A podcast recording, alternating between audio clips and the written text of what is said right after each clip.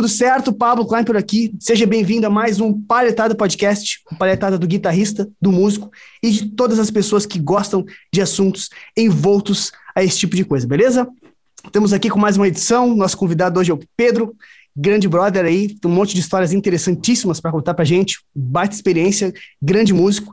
E vamos nessa, né? Lembrando que nós somos patrocinados por MF Mode, nosso apoio, e Palhetas Schultz. Se tu tem qualquer tipo de apreço por essa pessoa que você fala, ou qualquer um desse podcast, não precisa ser eu mesmo, compartilhe esse vídeo, cara. Estufa o botão do like, que isso vai dar uma puta força pra gente crescer o canal. A gente tá precisando dessa ajuda aí. Conto contigo, beleza? Como é que tá, Evel? Tudo certo? Vamos embora, gurizada, tudo certo? Lembrando também que somos patrocinados pelo Mestre do Feeling, o curso que ensina você a ter feeling e desenvolver a emoção no braço da guitarra. Ah, o que, que é, hein? Seguindo então mais um podcast, hoje vamos trocar uma ideia uh, com o nosso brother Pedro. Mas antes, e aí, Bdalas, como é que vamos? Tudo bem? Tudo belezinha, gurizada? Saudade de ter liberdade de poder falar alto aqui com vocês.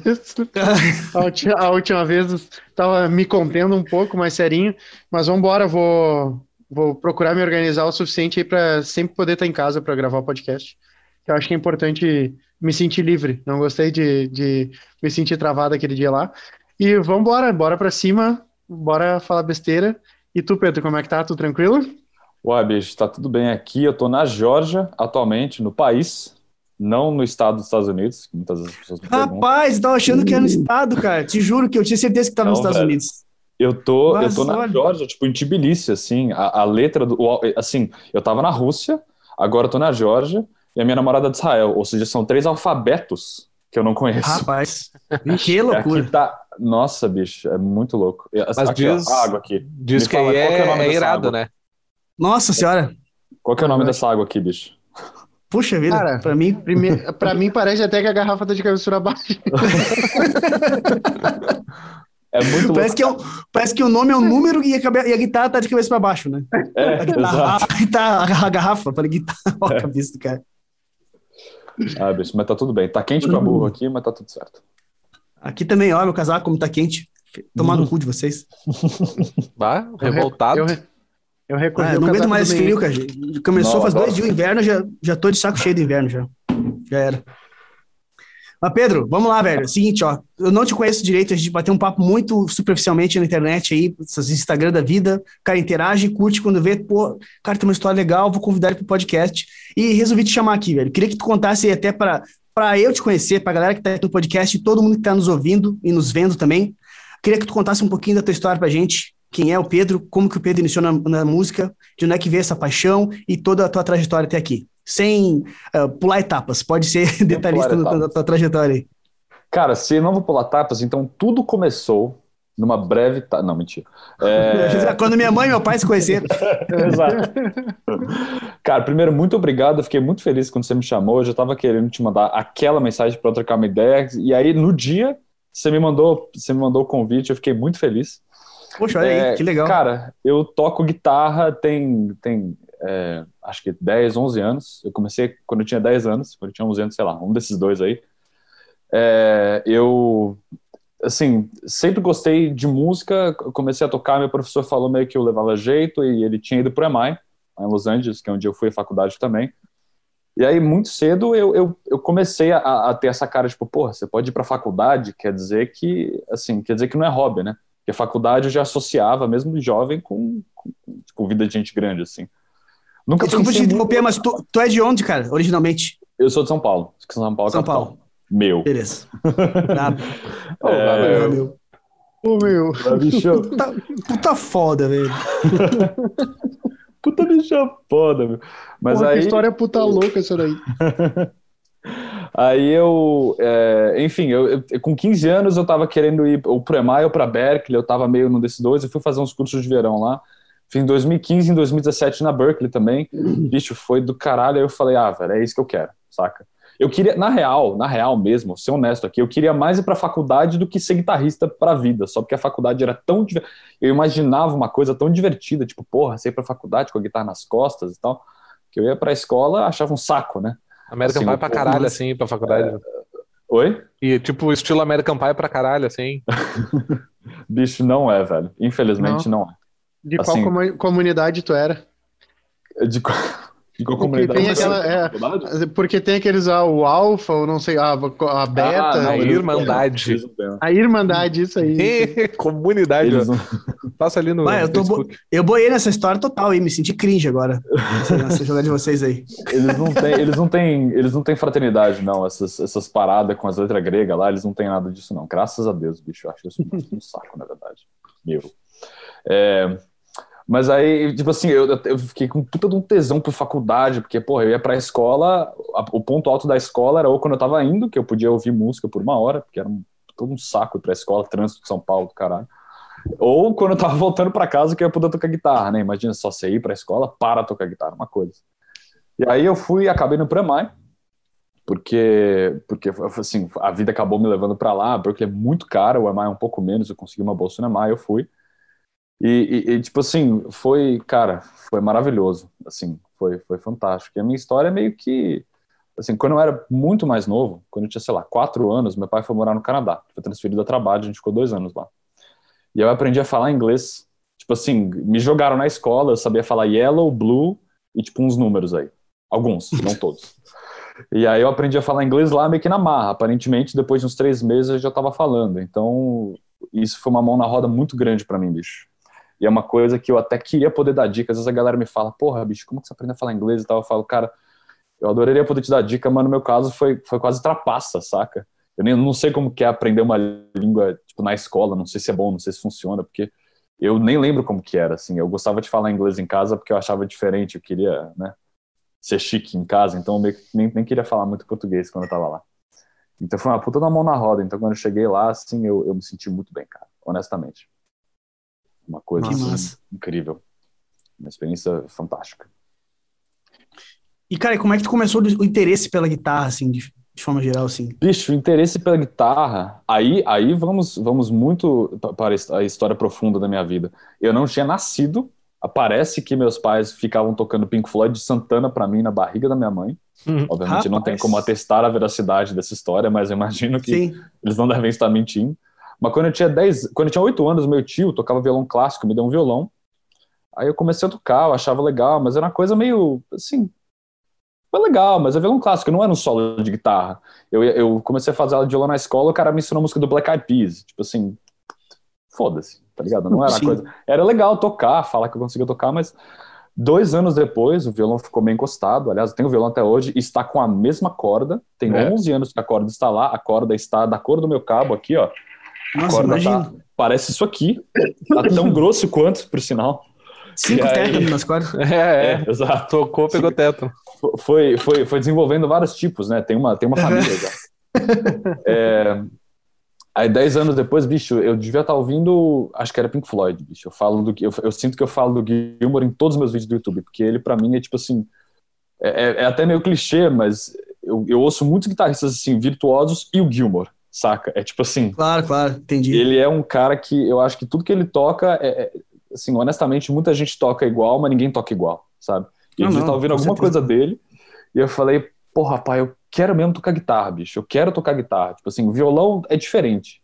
Eu nem sabia se eu tava falando sério com ele ou se eu tava meio que inventando pra ganhar uma guitarra, porque eu tava 50% Aham. de certeza de que era diferente. Porque tem seis cordas, você toca desse Sim, jeito sim. né? Eu tava meio que cruzando os dedos que ia dar certo. Deu certo, mas ele falou: o seguinte, você vai tocar seis meses todo dia, você vai fazer aula, você tem que estudar. Depois de seis meses, se você não gostar, tudo bem, você tentou, mas você tem que fazer. Aí depois de seis meses, assim, passaram seis meses, eu comecei a tocar mais do que eu tocava antes, saca? Foi porque, bicho, eu gostava muito. A primeira coisa que meu professor me ensinou foi alguma coisa do Santana, que também eram eles dois para mim no começo.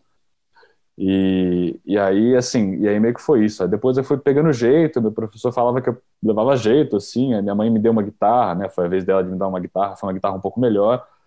Aí, aí foi indo, saca? E era assim, eu fui do, do, do rock pro hard rock, pro metal, pro fusion e pro jazz, assim, foi tipo Nossa! uma curva bizarra, tá ligado?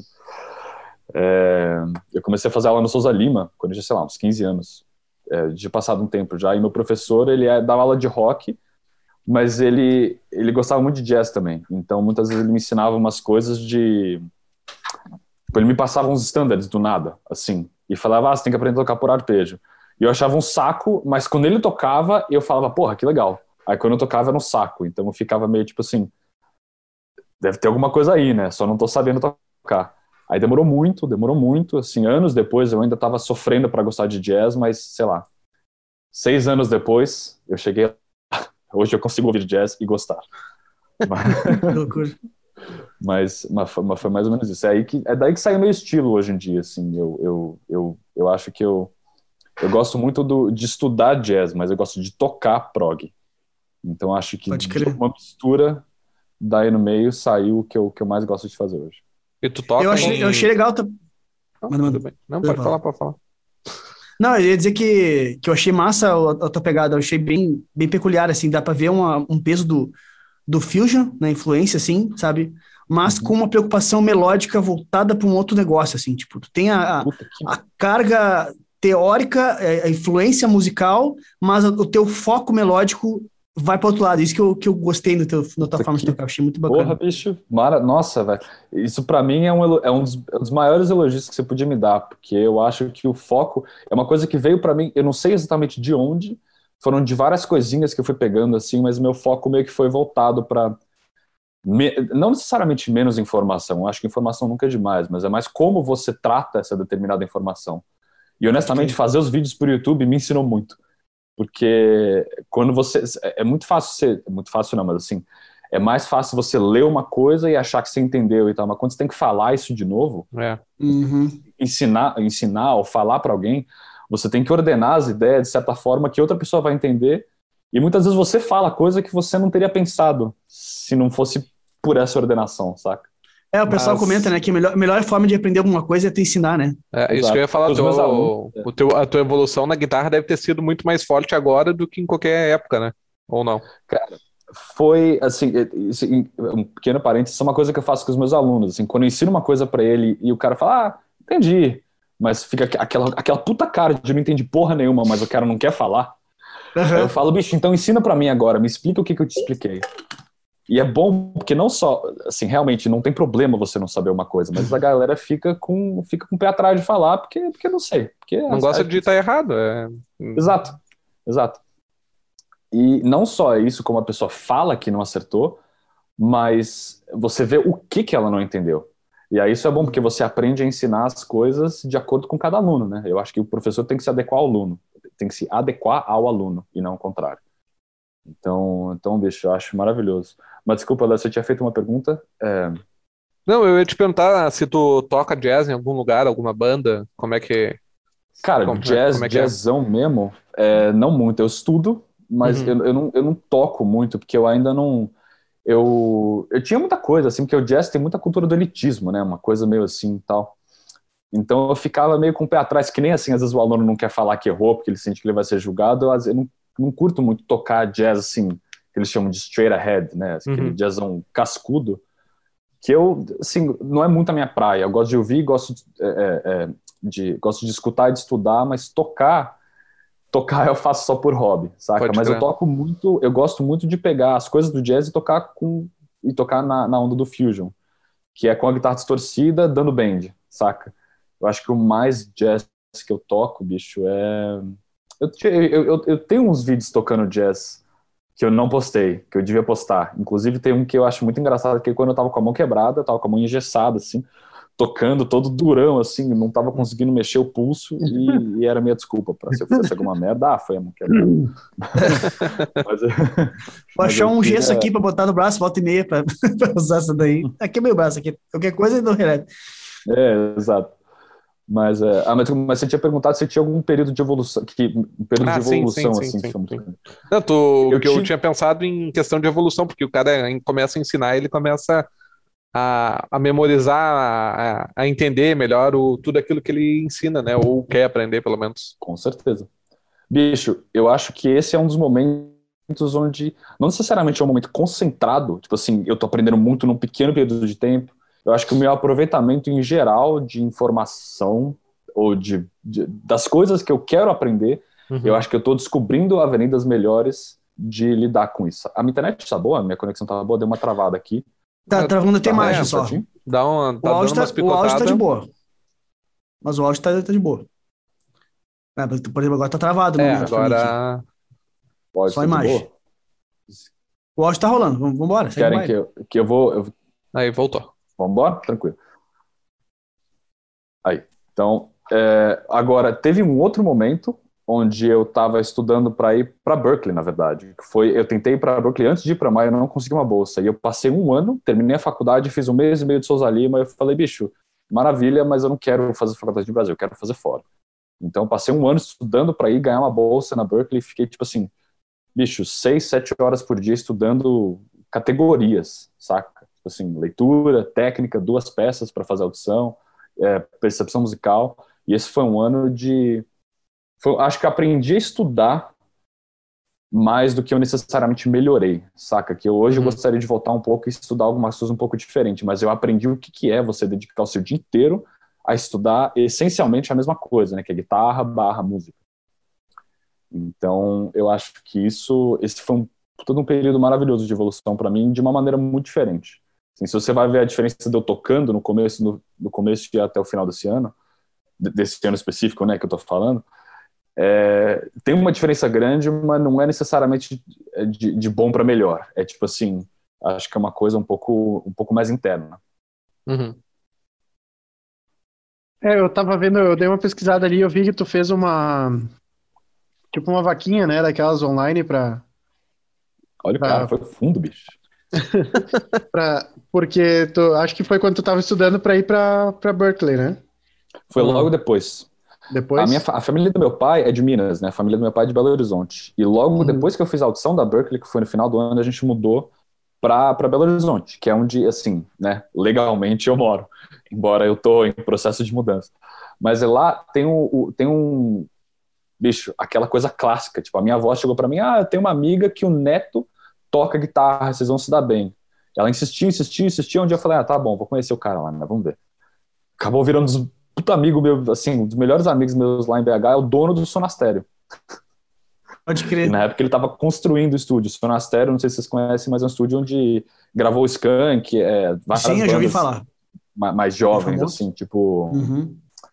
Eu esqueci o nome de todos, velho, é óbvio a, a Lagoon, sabe? Tipo, essa, essa galera, sim, assim, sim, é, o, o Skank gravou muita coisa lá, mas geralmente é uma galera um pouco mais nova que tá, tá, tá, assim, nessa, nessa ascensão. A cena independente de Belo Horizonte, por sinal, me surpreendeu muito. Tem muita coisa boa lá que eu nunca, assim, se eu não tivesse lá, não tinha descoberto.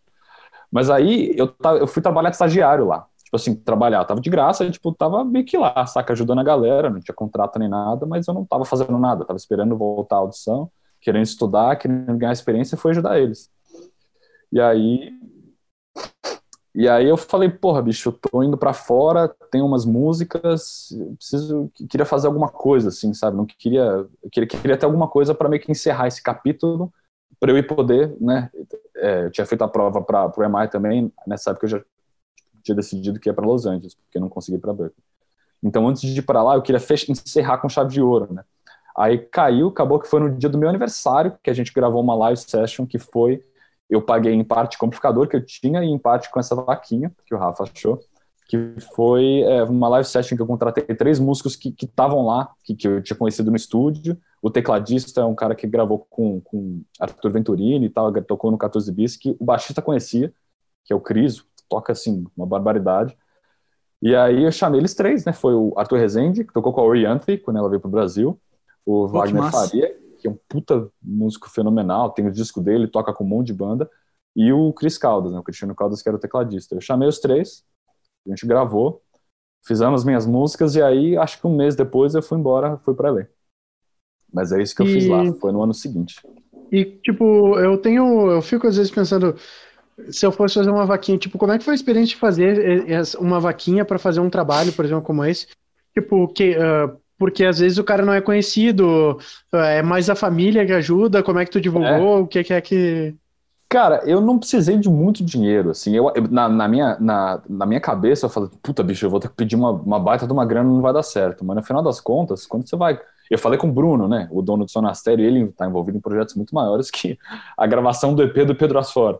Então ele, então ele falou, bicho, isso aqui não é nada, velho, isso aqui é, né, ele falou, então eu fiquei... É, em parte ofendido, mas muito mais aliviado, sabe? e aí eu acho que eu precisei de cinco, foi em torno de 5, 6 mil reais o negócio assim, foi muito família, foi muito amigos próximos, não, teve, não é tipo assim, alguém, sei lá, alguém do, do, do, fim do mundo me dando dinheiro. Foi uma, uma coisa bem mais família, assim. Mas foi uma experiência muito interessante, porque eu fiz um planejamento, né? Pesquisei, vi como que faz a campanha, como faz para dar certo, porque quer queira, quer não, não foi só família, né? Tem amigo, às vezes amigo de amigo, uma pessoa que me conheceu, sei lá como, que, que me seguia, e aí, enfim, é uma, você fica um pouco com o cu na mão, né? Porque, assim, às vezes se não der certo, e aí, o que, que eu faço? Eu já meio que marquei estúdio, já falei com os músicos, e tem essa galera que me deu a grana, que se eu não conseguir todo o dinheiro, o que, que eu faço? Né? Uhum. Eu vou ter que devolver? Eu vou ter que, não sei se eu, assim, ter que ir lá, a lista a polícia falar, ô, oh, obrigado, mas não vai rolar, tipo assim, é aquela coisa, né? Então você fica meio, fiquei meio nervoso, mas no final das contas, bicho, foi, foi maravilhoso. Eu me senti muito apoiado, inclusive tem o nome, no final do vídeo tem o nome de todo mundo que me ajudou, tem um textinho lá que eu coloquei, foi uma, foi uma experiência, no meu caso, muito gratificante. Massa, de bola. É porque eu fico às vezes pensando nessa, nessa. É exatamente esse. Eu me lembro, o Gessé é um amigo meu que, que toca samba. E samba aqui no Rio Grande do Sul não é uma coisa tão difundida. Né? Disseminada. Né? É. é. Uh, então, e ele queria gravar um, uma espécie de DVD que hoje a gente grava para postar no YouTube, né? Mas uh, uh, ele, ele tinha já o CD gravado com as autorais dele, ele queria fazer como se fosse um DVD. E até ajudei ele a fazer os vídeos de, da, da, da vaquinha lá que ele ia fazer e tudo mais eu, eu não me lembro muito bem do resultado que ele teve. No caso dele lá, ele até, eh, tipo, ele, ele botou a meta um pouco mais alta para tentar alcançar ali um, um meio termo. Ah, uhum. Uh, mas ele não chegou a bater também a meta que ele, que ele precisava lá. Mas fez, daí vai, foi na parceria, aquela coisa toda. É, tipo, pagou o que deu para pagar e para as pessoas ali. E querendo ou não, a gente tem muito amigo, né? Então tu. É, claro consegue ir ajustando. Por exemplo, o fotógrafo da. Quem fez toda a parte de fotografia do, do evento fui eu, na parceria. É. Amizade, é. já é. É, não, o, o engenheiro do Sonastério me deu de presente. A contribuição dele foi a mixagem das músicas, né? Eu não paguei a mixagem, ele, porque ele também, a gente era amigo, a gente tava, eu tava lá oito meses já, a gente se via todo dia, enchia o saco uhum. dos caras pra caramba, uhum. então os caras já, a gente já, ele, foi a contribuição dele. Eu lembro que o, o, Wagner, ele me deu também a ajuda dele, ele fez um preço melhor, saca? Ele cobrou um pouco menos.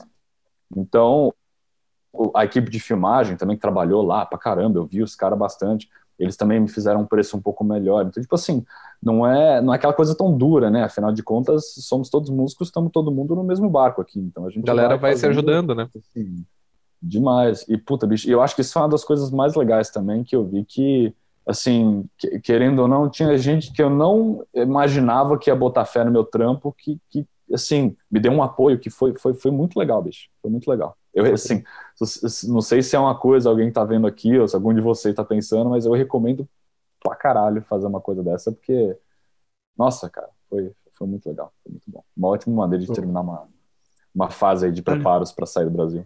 Hum, muito tri. Ô, Pedrão, te perguntar um negócio, cara.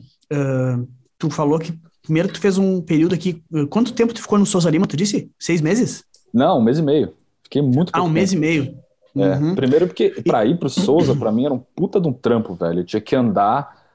Eu morava, eu morava no, numa parte que era, era, era Real Parque, era tipo Morumbi, mas não é, assim, era, era mais ou menos. E, bicho, era uma puta de uma ladeira gigantesca, eu tinha que andar com a guitarra nas costas, tava no começo do ano, quente pra desgraça.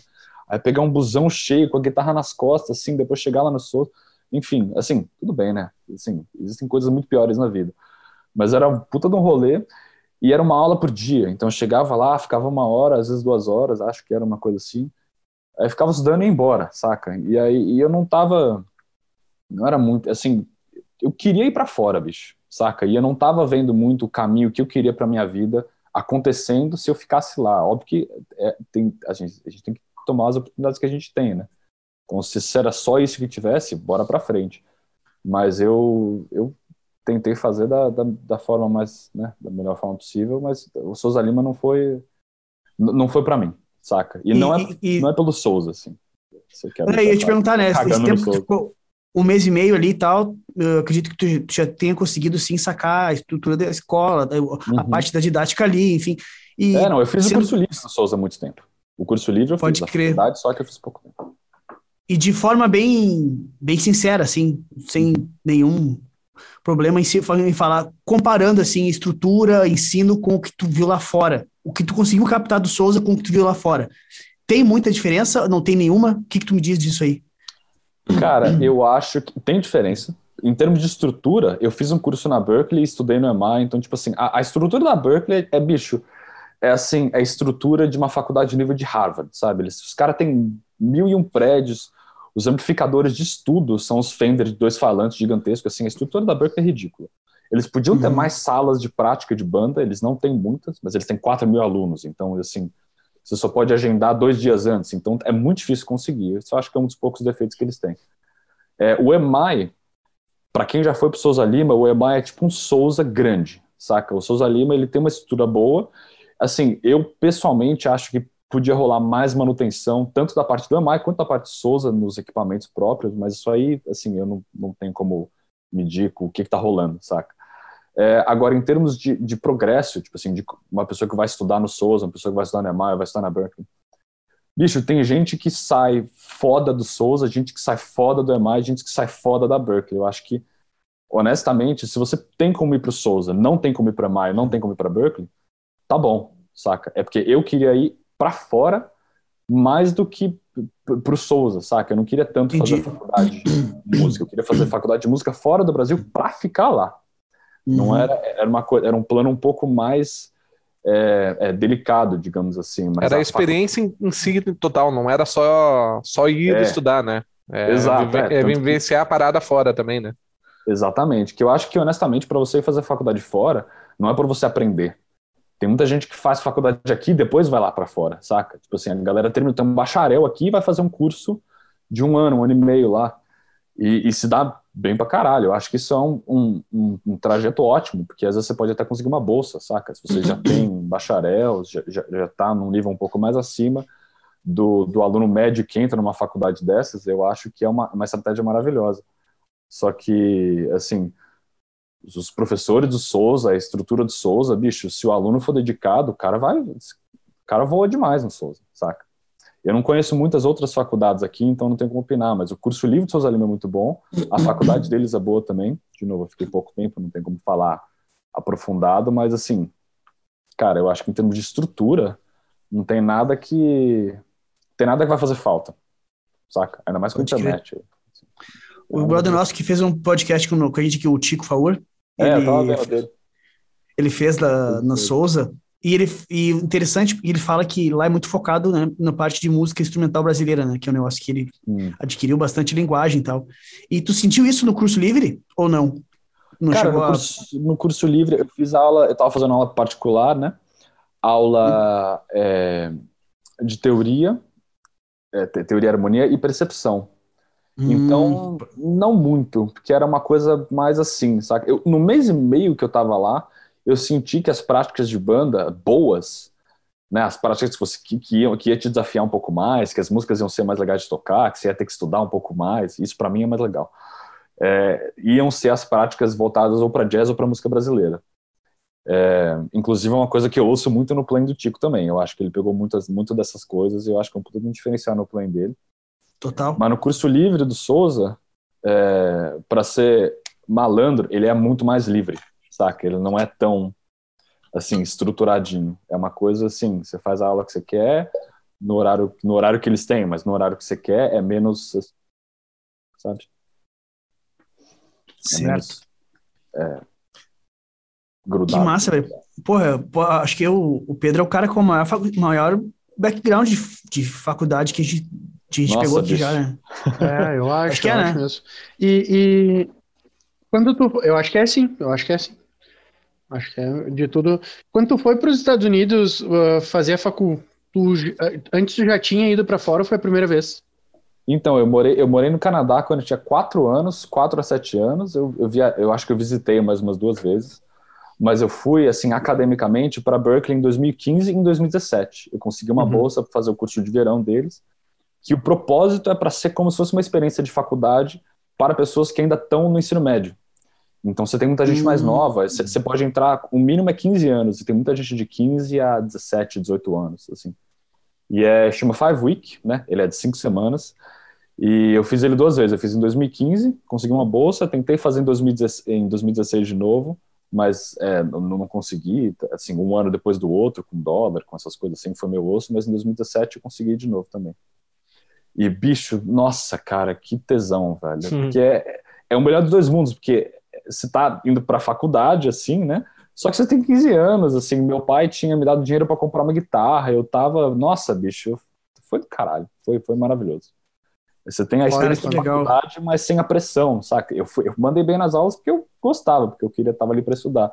Mas tinha gente que, bicho, faltava aula, ia ficar bebendo, ia para uns picos lá, fazendo as, é, ingerir substâncias, umas coisas assim, nada. Né? Obviamente, era gente de 15 anos, mas, tipo assim, uma galera que não tava nem aí, saca? Pode ir lá de férias e, e, jogar o dinheiro fora e se divertir e, e foda-se, tá tudo certo. Então tinha esse clima mais de festa, saca? E tu chegou a, a, Nos países que tu morou, tu morou nos Estados Unidos? Uh... Eu morei nos Estados Unidos e Canadá, assim. E Brasil, e, né? Sim, e depois, agora há pouco, tu estava na Rússia por. É, tava então, morando na Rússia ou tu. Eu, eu, na verdade, então, eu tava querendo, desde que rolou o Covid, eu, eu, tava, em, eu tava em Los Angeles, tinha terminado a faculdade, estava trabalhando no Guitar Center e tocando em umas bandas, me mantendo, né, não tava mais tomando dinheiro da minha família. É, foi um, um, curto período de tempo que eu podia falar isso, porque depois eu tive que voltar. Mas uhum. aí, ó, eu voltei para o Brasil e eu, eu tinha começado a namorar lá, eu já estava namorando há mais ou menos um ano. E a gente ficou namorando a longa distância. Tô com ela aqui agora, chama Vika, ela tá ali fora na varanda. E, e aí a gente ficou, tipo, base, quase um ano, foram 11 meses tentando descobrir como que a gente fazia, porque ela mora em Israel. E ela voltou para Israel também. Ela estava morando em Los Angeles, mesmo esquema, já tinha terminado a faculdade. Ela terminou um pouco depois de mim, então estava procurando trampo. Mas a gente estava meio que no mesmo barco, assim. E aí, bicho, eu perdi meu emprego, assim, perdi tudo, né, digamos assim e voltei para o Brasil. No final, de, no final desse tempo que eu estava lá, eu acho que foi, sei lá, fevereiro ou março, eu quebrei minha mão, bicho. Uhum. Quebrei esse osso aqui. Tive que fazer a cirurgia, tem até as marcas aqui dos pinos que eles tiveram que colocar, um aqui, um aqui. E aí, por causa disso, a Vika, ela é russa e mora em Israel. Então, ela tem família na Rússia. E ela tem uma, a mãe dela tem uma amiga que é diretora de hospital. E aí eu fui para a Rússia para receber o tratamento assim, pra, basicamente para sair do Brasil, mas o tratamento também foi maravilhoso, não tenho nada que reclamar. Sim. E de lá a gente veio para a Geórgia e daqui a gente quer ir para Israel, sacou? Porque a Rússia também é país vermelho, então Israel você não tem como entrar. E ela tem, aqui a Geórgia é muito barato de ficar, é, é, é, conhecem gente aqui também, a gente está ficando num apartamento tipo emprestado.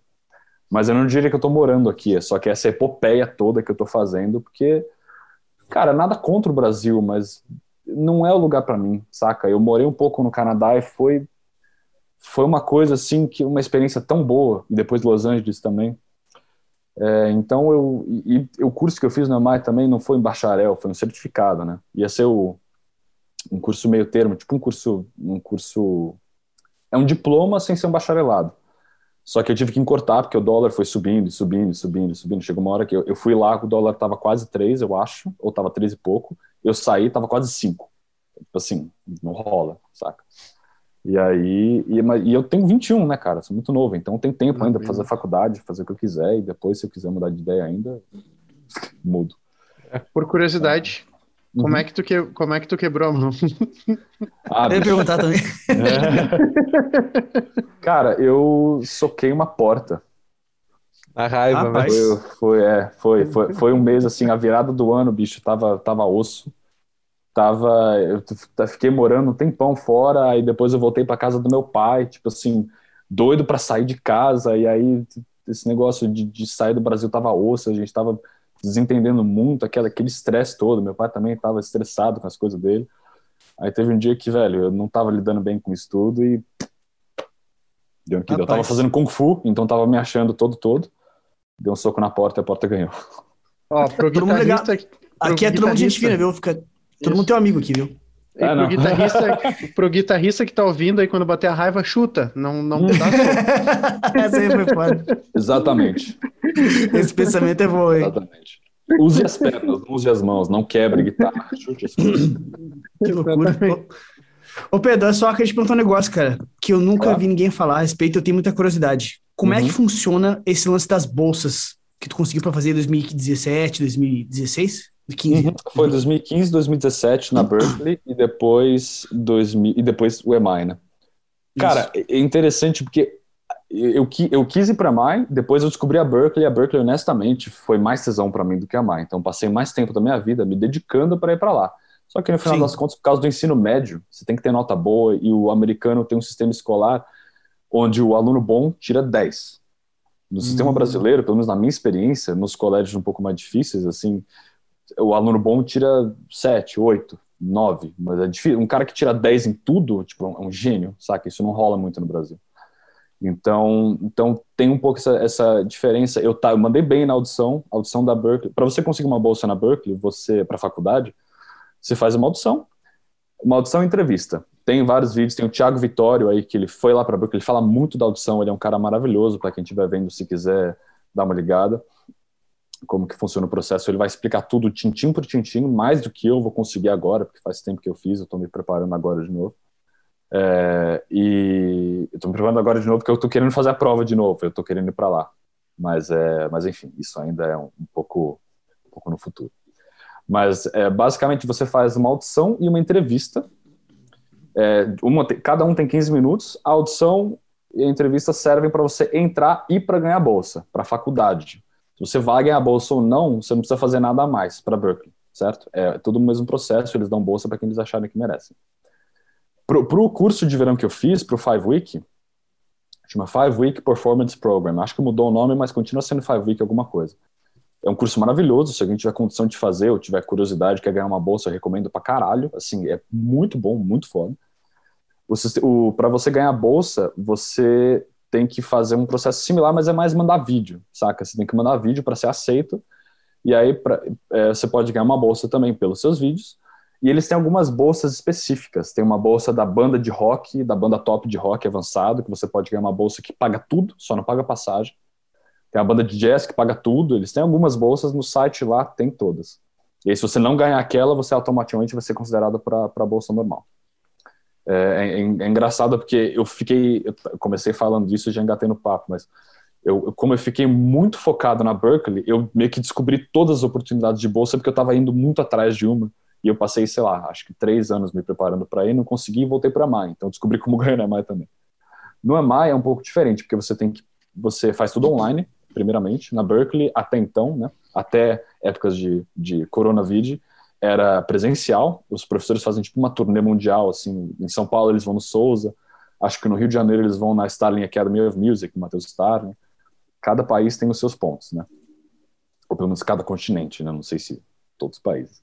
Mas enfim, é, Berkeley é tudo presencial. Hoje em dia eles estão fazendo online, mas daqui a uns anos deve voltar a ser presencial. O EMI é tudo online. Eles têm uma prova que eles te mandam, você tem que tocar uns negócios, aí você manda um vídeo para eles, e eles têm uma prova escrita também, que você tem que preencher e escanear. A prova não é necessariamente fácil, ela vai do básico ao avançado, tem uma prova de teoria, uma prova de, de percepção musical também. Mas, bicho, honestamente, entrar no EMI é fácil. Se você tiver como pagar, a taxa de aceitação é 95%. Bastante. não é problema entrar no EMI. Mas não é por isso, quando a galera me pergunta, eu sempre falo, eu recomendo que você vá no EMI não para aprender, mas é para você, como, como o Léo falou, para você ter a experiência de Vivenciar o, o ambiente, Para né, você todo. ter... Exatamente, para você chegar... Ainda mais porque muitas vezes as pessoas querem estudar, querem morar fora, né? Então, para você ir para lá, fazer o networking, você vai para lá conhecer as pessoas, tocar em bandas, montar currículo, para depois você, depois que você faz a faculdade nos Estados Unidos, você tem o que chama de OPT, que é Optional Practical Training, ou seja, treinamento, é, treinamento prático opcional. É um período de um ano onde você tem para trabalhar na sua área. E aí nessa área, o que eu estava fazendo, o que muita gente faz, quase todo mundo faz, é você trabalha depois da faculdade, monta currículo para depois você fazer uma, eles chamam de application, né, para você fazer uma inscrição, assim, um pedido para você ganhar um visto de artista. Hum. Então é toda uma escadinha, cara. Cada processo. O meu, o, inicialmente eu queria ir para Berkeley no verão, ganhar uma bolsa, fazer a faculdade, depois a faculdade fazer o OPT, depois o OPT conseguir o visto, saca? Tem toda a escadinha. É óbvio que você tem que ter plano B, né? Porque assim, a gente não pode contar com um negócio como uma bolsa, você não tem como contar com isso. Então tem que ter os planos B. Mas eh, o esquema da bolsa no EMAI é uma audição separada também. tem audição para entrar, que é fácil de você conseguir. Então, para você conseguir é, ganhar uma bolsa no EMAI, cada bolsa tem os seus é, pré-requisitos. Tem uma bolsa que é só para gente de um determinado país, tem uma bolsa que é só para gente que já é aluno, uma bolsa que é só para gente internacional, eu ganhei essa bolsa. Poucas bolsas no EMAI são recorrentes, a de alunos internacionais é, é recorrente, mas ela é só de mil dólares. O EMAI custa 8 mil dólares por trimestre. Então, tipo assim, eu tenho uns vídeos, eu tenho uma, uma série de três partes de vídeos no, no YouTube e no IGTV também que eu falo disso tudo, porque é um, bicho, é um papo enorme. Mas Pô, basicamente para você, pra você ganhar uma bolsa no EMAI, e lá eu falo de valores também, tá? Assim, eu não tenho muito tabu, Show. não, eu falo. O EMAI é, é, eu gastava lá com tudo, com mensalidade do EMAI, se você dividir né, o preço é, por mensalidade, é, água, é, água, o EMAI, comida, é, é, transporte, que era muito pouco, porque eu ia andando para a escola, é, sei lá, telefone, qualquer coisa assim, era mais ou menos 4.100 dólares por mês, ou seja, não é pouco, saca? Isso é uma grana. E você não pode trabalhar no visto hum, estudante. É, isso que eu ia te perguntar se tu, tu trampava. É, eu não trampava, Eu, tipo assim, eu fiz uma ou duas sessions lá com um aluno do EMAI, mas era, assim, que, que me pagavam, né? Mas era, tipo, uhum. pagava 50 dólares, não era nada. Sim. Não chega nem perto é... da grana, né? Não, não, não, não paga nem, paga nem uma semana. Eu almoçava lá, tipo, o almoço era, era relativamente barato barra caro, né? Dependia do que é e, e quanto que vale o dólar na sua moeda. Uhum. O almoço lá era, tipo, 10, 12 dólares, assim. O que é barato, quando você fala 10, 12, é um número baixo, mas tem lugares que você consegue começar por 7. E quando você é aluno, cada dia, se você gastar 10 dólares por dia, no final do mês vai ser isso aqui. Se você gastar 7, vai ser isso aqui. Então você vai, você começa a fazer um monte de conta, bicho. Meu primeiro trimestre lá, tinha um restaurante de poke, do lado do EMAI. Poke é aquele negócio, você sabe o que é poke, não? Sim, sim. Um temaki, é um temaki, que eu nunca, nunca tinha visto no Brasil. É um temaki aberto, basicamente, né? Um negócio, sim. tipo um sushi. Um potinho, né? Um potinho, potinho. né? Numa É um temaki no potinho. Ah, tá, tô ligado. É. tipo isso. Já comi, só não sabia o nome. É. Nossa, bom pra caralho. Então, eu ia, na, eu ia no restaurantezinho de poke todo dia. Eu almoçava lá, porque no Brasil não tinha. Eu sou viciado em sushi, mas sushi mesmo é caro. Então eu ia no, no que eles falam, no next best thing, né? Tipo, na segunda opção. Bicho, era, sei lá, eu acho que era 12 dólares o médio e eu como pra caralho, como muito. Então eu ia no médio ou no grande, assim. Quando eu tava, quando eu tava de boa, querendo economizar, eu ia no médio. Era 12 dólares todo dia. Chegou no final, chegou no, sei lá, no segundo trimestre, primeiro que eu não aguentava mais, e segundo meu pai falou, dólar tá subindo, dá uma relaxada aí. Aí eu comecei a falar, porra, bicho, eu posso gastar de 8 a 10 dólares ao invés de 10 a 15. Aí né, você vai começando a fazer conta, você vai fazendo conta, vai fazendo conta, enfim. Essas coisas acontecem. Sim. E a economia do. A, a vida de aluno nos Estados Unidos uhum. tem uma economia contada. Real. É, sim. É que se o dólar fosse um para um, cara, Nossa. 4 mil reais. Porra, bicho. Nossa. É, mas se tu parar pra hum. pensar hoje em dia, é, tá louco, é 30 conto, né? Nossa, se você, se você vai ver essa guitarra aqui, bicho, eu vendi uma guitarra no Brasil, que meu pai me deu quando o dólar estava 2, para comprar ela, quando o dólar estava 3 e pouco. Hoje o dólar tá 5, essa guitarra custou quase 4 mil dólares. Hum. Assim, é uma puta de uma guitarra maravilhosa, eu só tenho ela, inclusive. Eu não conseguia comprar essa guitarra hoje de novo. Nem fudendo. Se o dólar tava 1 para 1, eu tinha 7, tá ligado? Hum. Eu dava meus pulos. Assim, sei lá, dava bunda para comprar mais guitarra, mas é que não dá, velho. Guitarra custa 40 pau hoje. O que, que eu vou fazer? Não tem tá, como. então é o seguinte, ó, a galera que tá, tá assistindo no YouTube vai ter mais benefício nesse momento. Mostra a guitarra a gente aí. Aí, ó. Nossa, peraí, Se tu tá no Spotify, desculpem, pessoal. Vai pro YouTube. Vai pro YouTube, vai pro YouTube. A gente, a gente vai, é, ou vai pro YouTube ou eu fico imaginando, a gente vai descrever para vocês aí. Pedro vai falar bastante sobre a guitarra. Ela Cara, é uma guitarra, guitarra, de cor ela é, azul calcinha. Ela é rosa, ela é rosa, tá com as cordas arrebentadas. Essa descrever ah, completamente crer. errado. Essa aí tá Essa no teu Instagram, né?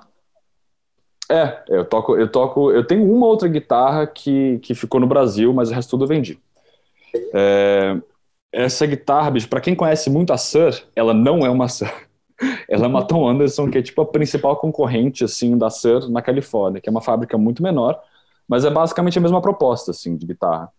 É uma Strato HSS, né, como, como, como todo bom guitarrista do século XXI. É, eu, eu, eu, eu mandei eles colocar um monte de coisa na guitarra, ela tem dois push-pull aqui. Então, ah, esse é dos meus. É, um Pedro é dos meus, cara. Um deles split esse aqui, esse captador e o outro adiciona esse captador quando você está em uma dessas duas posições, né, no braço ou só aqui. Então é o switch do Gilmore, né, basicamente, que você consegue uhum. tipo maravilhoso, Cara, barra eu... Telecaster. Cara, eu adoro essas coisas, porque, tipo, é uma coisa muito comum para quem, como é que eu vou dizer assim, gosta de se virar com uma guitarra só para fazer tudo. É. Que é quase mais ou menos o que eu faço, assim. Não tenho duas aqui, mas se eu pudesse usar uma só, eu usaria, sabe? E com isso, tu pois tem uma é. gama de timbres muito grande com uma só, né? Cara, e, cara, é, nossa, sensacional é, essa guitarra. Eu nunca toquei um, numa, numa dessas, mas, nossa, deve ser incrível. Bom, um dia desses, um, um desses, a gente se encontra em algum lugar. Se eu tô na Georgia e você tá no Brasil, a gente se encontra, sei lá, no Paquistão. Aí você pega a guitarra, ela, é, bicho, é, é, é, como diz um amigo meu, é guitarra de guigueiro. Assim, de quê? Picotão? De, de guigueiro. Ah, de gig. cara que faz gig. Ela tem um braço de roasted maple, né? É, é tingido, né? Ele não é tão escuro assim, eles tingem ele depois. Ah, pode, é, pode crer. Mas é lindo, nossa, empena, eu acho muito massa. Eu adoro essa guitarra, bicho. O braço não empena. O, o que eu tive, eu acho uma coisa que eu achei maravilhoso, que é uma coisa que o Tom Anderson, Tom Anderson é o nome do dono da marca, né? Eu achei que foi um, um customer service dele maravilhoso, o famoso SAC essa guitarra ela chegou, alguma coisa estava rolando na. Não sei como que chama isso aqui em português, é carretilha? Não. É, a gente chama de saddle mesmo. Saddle, é, saddle. É. Alguma coisa estava rolando no saddle que a mizinha estava estourando toda semana. E eu tô bem pra caralho. Eu, eu assim, tô Pode muito crer. bem de ter a mão pesada. Então tava estourando mizinha toda semana. Ele me mandou mais uma do correio, continuou estourando. Ele falou, eu continuei, falei, bicho, não tá rolando, continua estourando. Ele falou, cara, então vem cá. Eu fui na fábrica, Fui eu, um amigo meu e a esposa dele, fomos na fábrica. Aí ele pegou minha guitarra e falou: Nossa, interessante. O que o cara me, que fez? Ele me deu essa cédula aqui da Graftec que tem um grafitezinho aqui, não sei se você consegue ver. Tem um grafite bem onde a corda encosta aqui. Sim, sim. Uhum. Aí o que acontece? Ele falou: Cara, eu vou te dar essa cédula, toma pra você, um negócio que custa, sei lá, muitos dólares.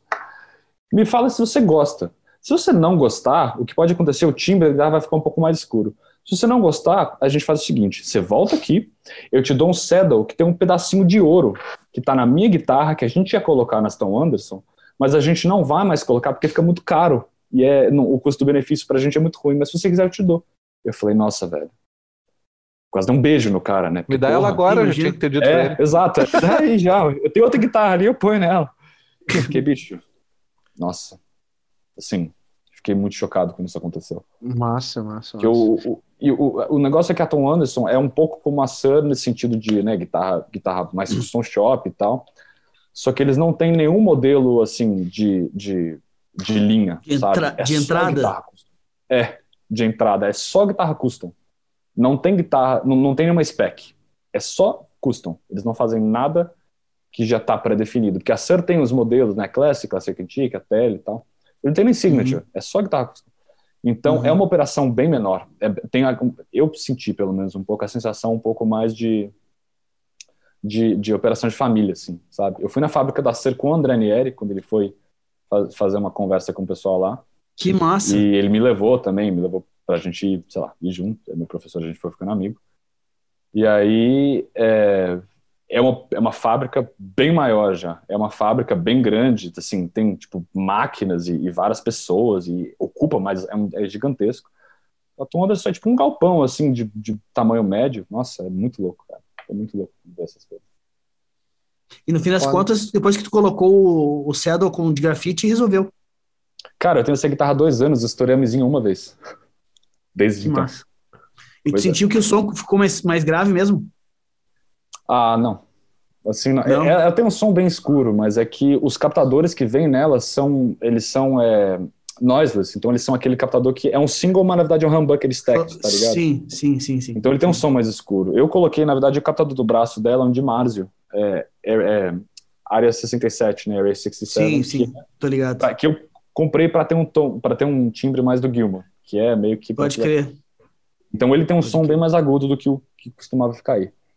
Certo. Mas, é, é, mas eu não senti diferença, não, bicho. E, honestamente, se tivesse também, põe um pouco mais de agudo aqui, toca com a Isso. corda. Aqui, Exatamente. É, é, essa é a filosofia, né, meu? Tipo assim, a galera fica ah. presa. Ah, mas esse aqui tá, tem uma agudinha a mais. Ok, vai no, no amplificador e faz assim, ó. Acabou Bicho, o meu. Você não precisa nem encostar no, no, Você não, nem encosta no amplificador, sabe o que você faz? Isso aqui, ó. No, é, também. Só bota mais pro faz lado, né? a paleta e já acabou. foi. Ou faz acabou, isso aqui, né? ó.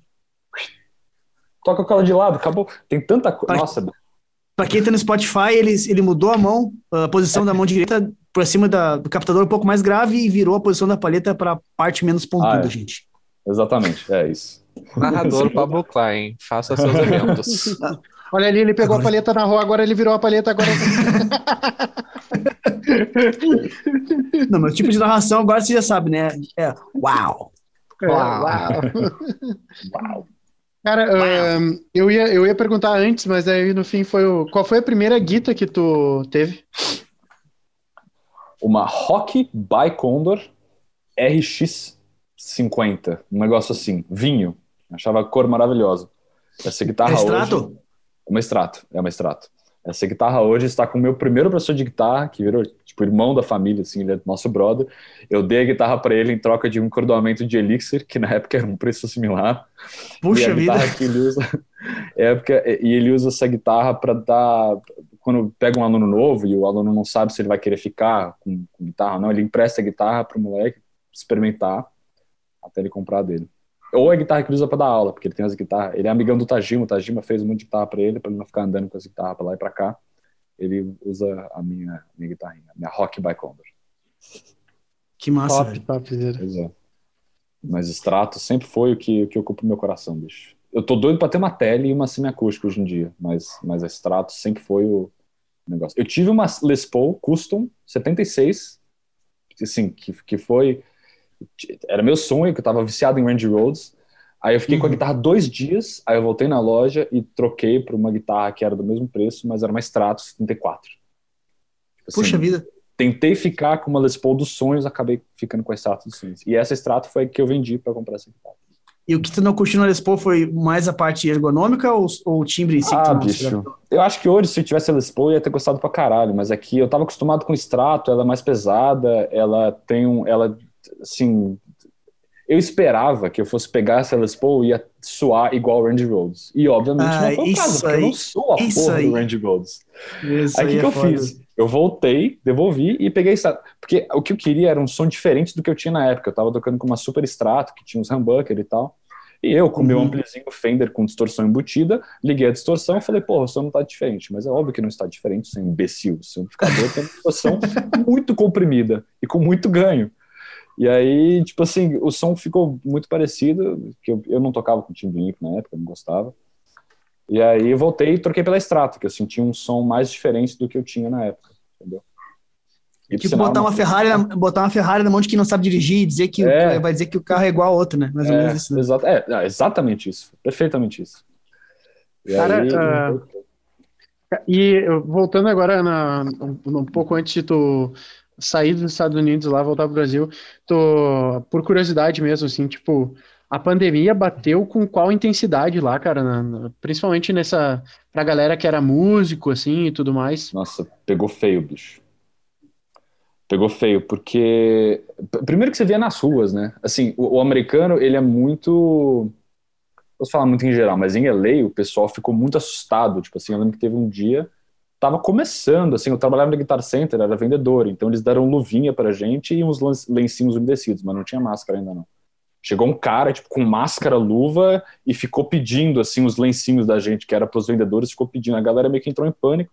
Quando eu tava indo embora, perto dos últimos dias, porque a Guitar Center chegou a fechar, óbvio que chegou a fechar, mas chegou a fechar meio cedo, não tinha ninguém na rua. Eu lembro que o meu último dia eu fiquei lá, bicho, era a maior Guitar Center dos Estados Unidos, se não me engano, é da América. Guitar Center eu acho que só tem nos Estados Unidos e Canadá. Não tinha ninguém. Acho que entrou um cliente, que era um amigo meu, para comprar corda, porque não ia comprar corda na pandemia, saca? Tipo assim, pegou Ah. bastante. E os nossos amigos, bom, quase todo mundo que eu conhecia do EMAI, de aluno, voltou pro Brasil. Quase todo mundo. Muita pouca gente ficou lá. Muita pouca gente ficou lá. E os músicos, todo, todo, todo mundo foi pro Instagram.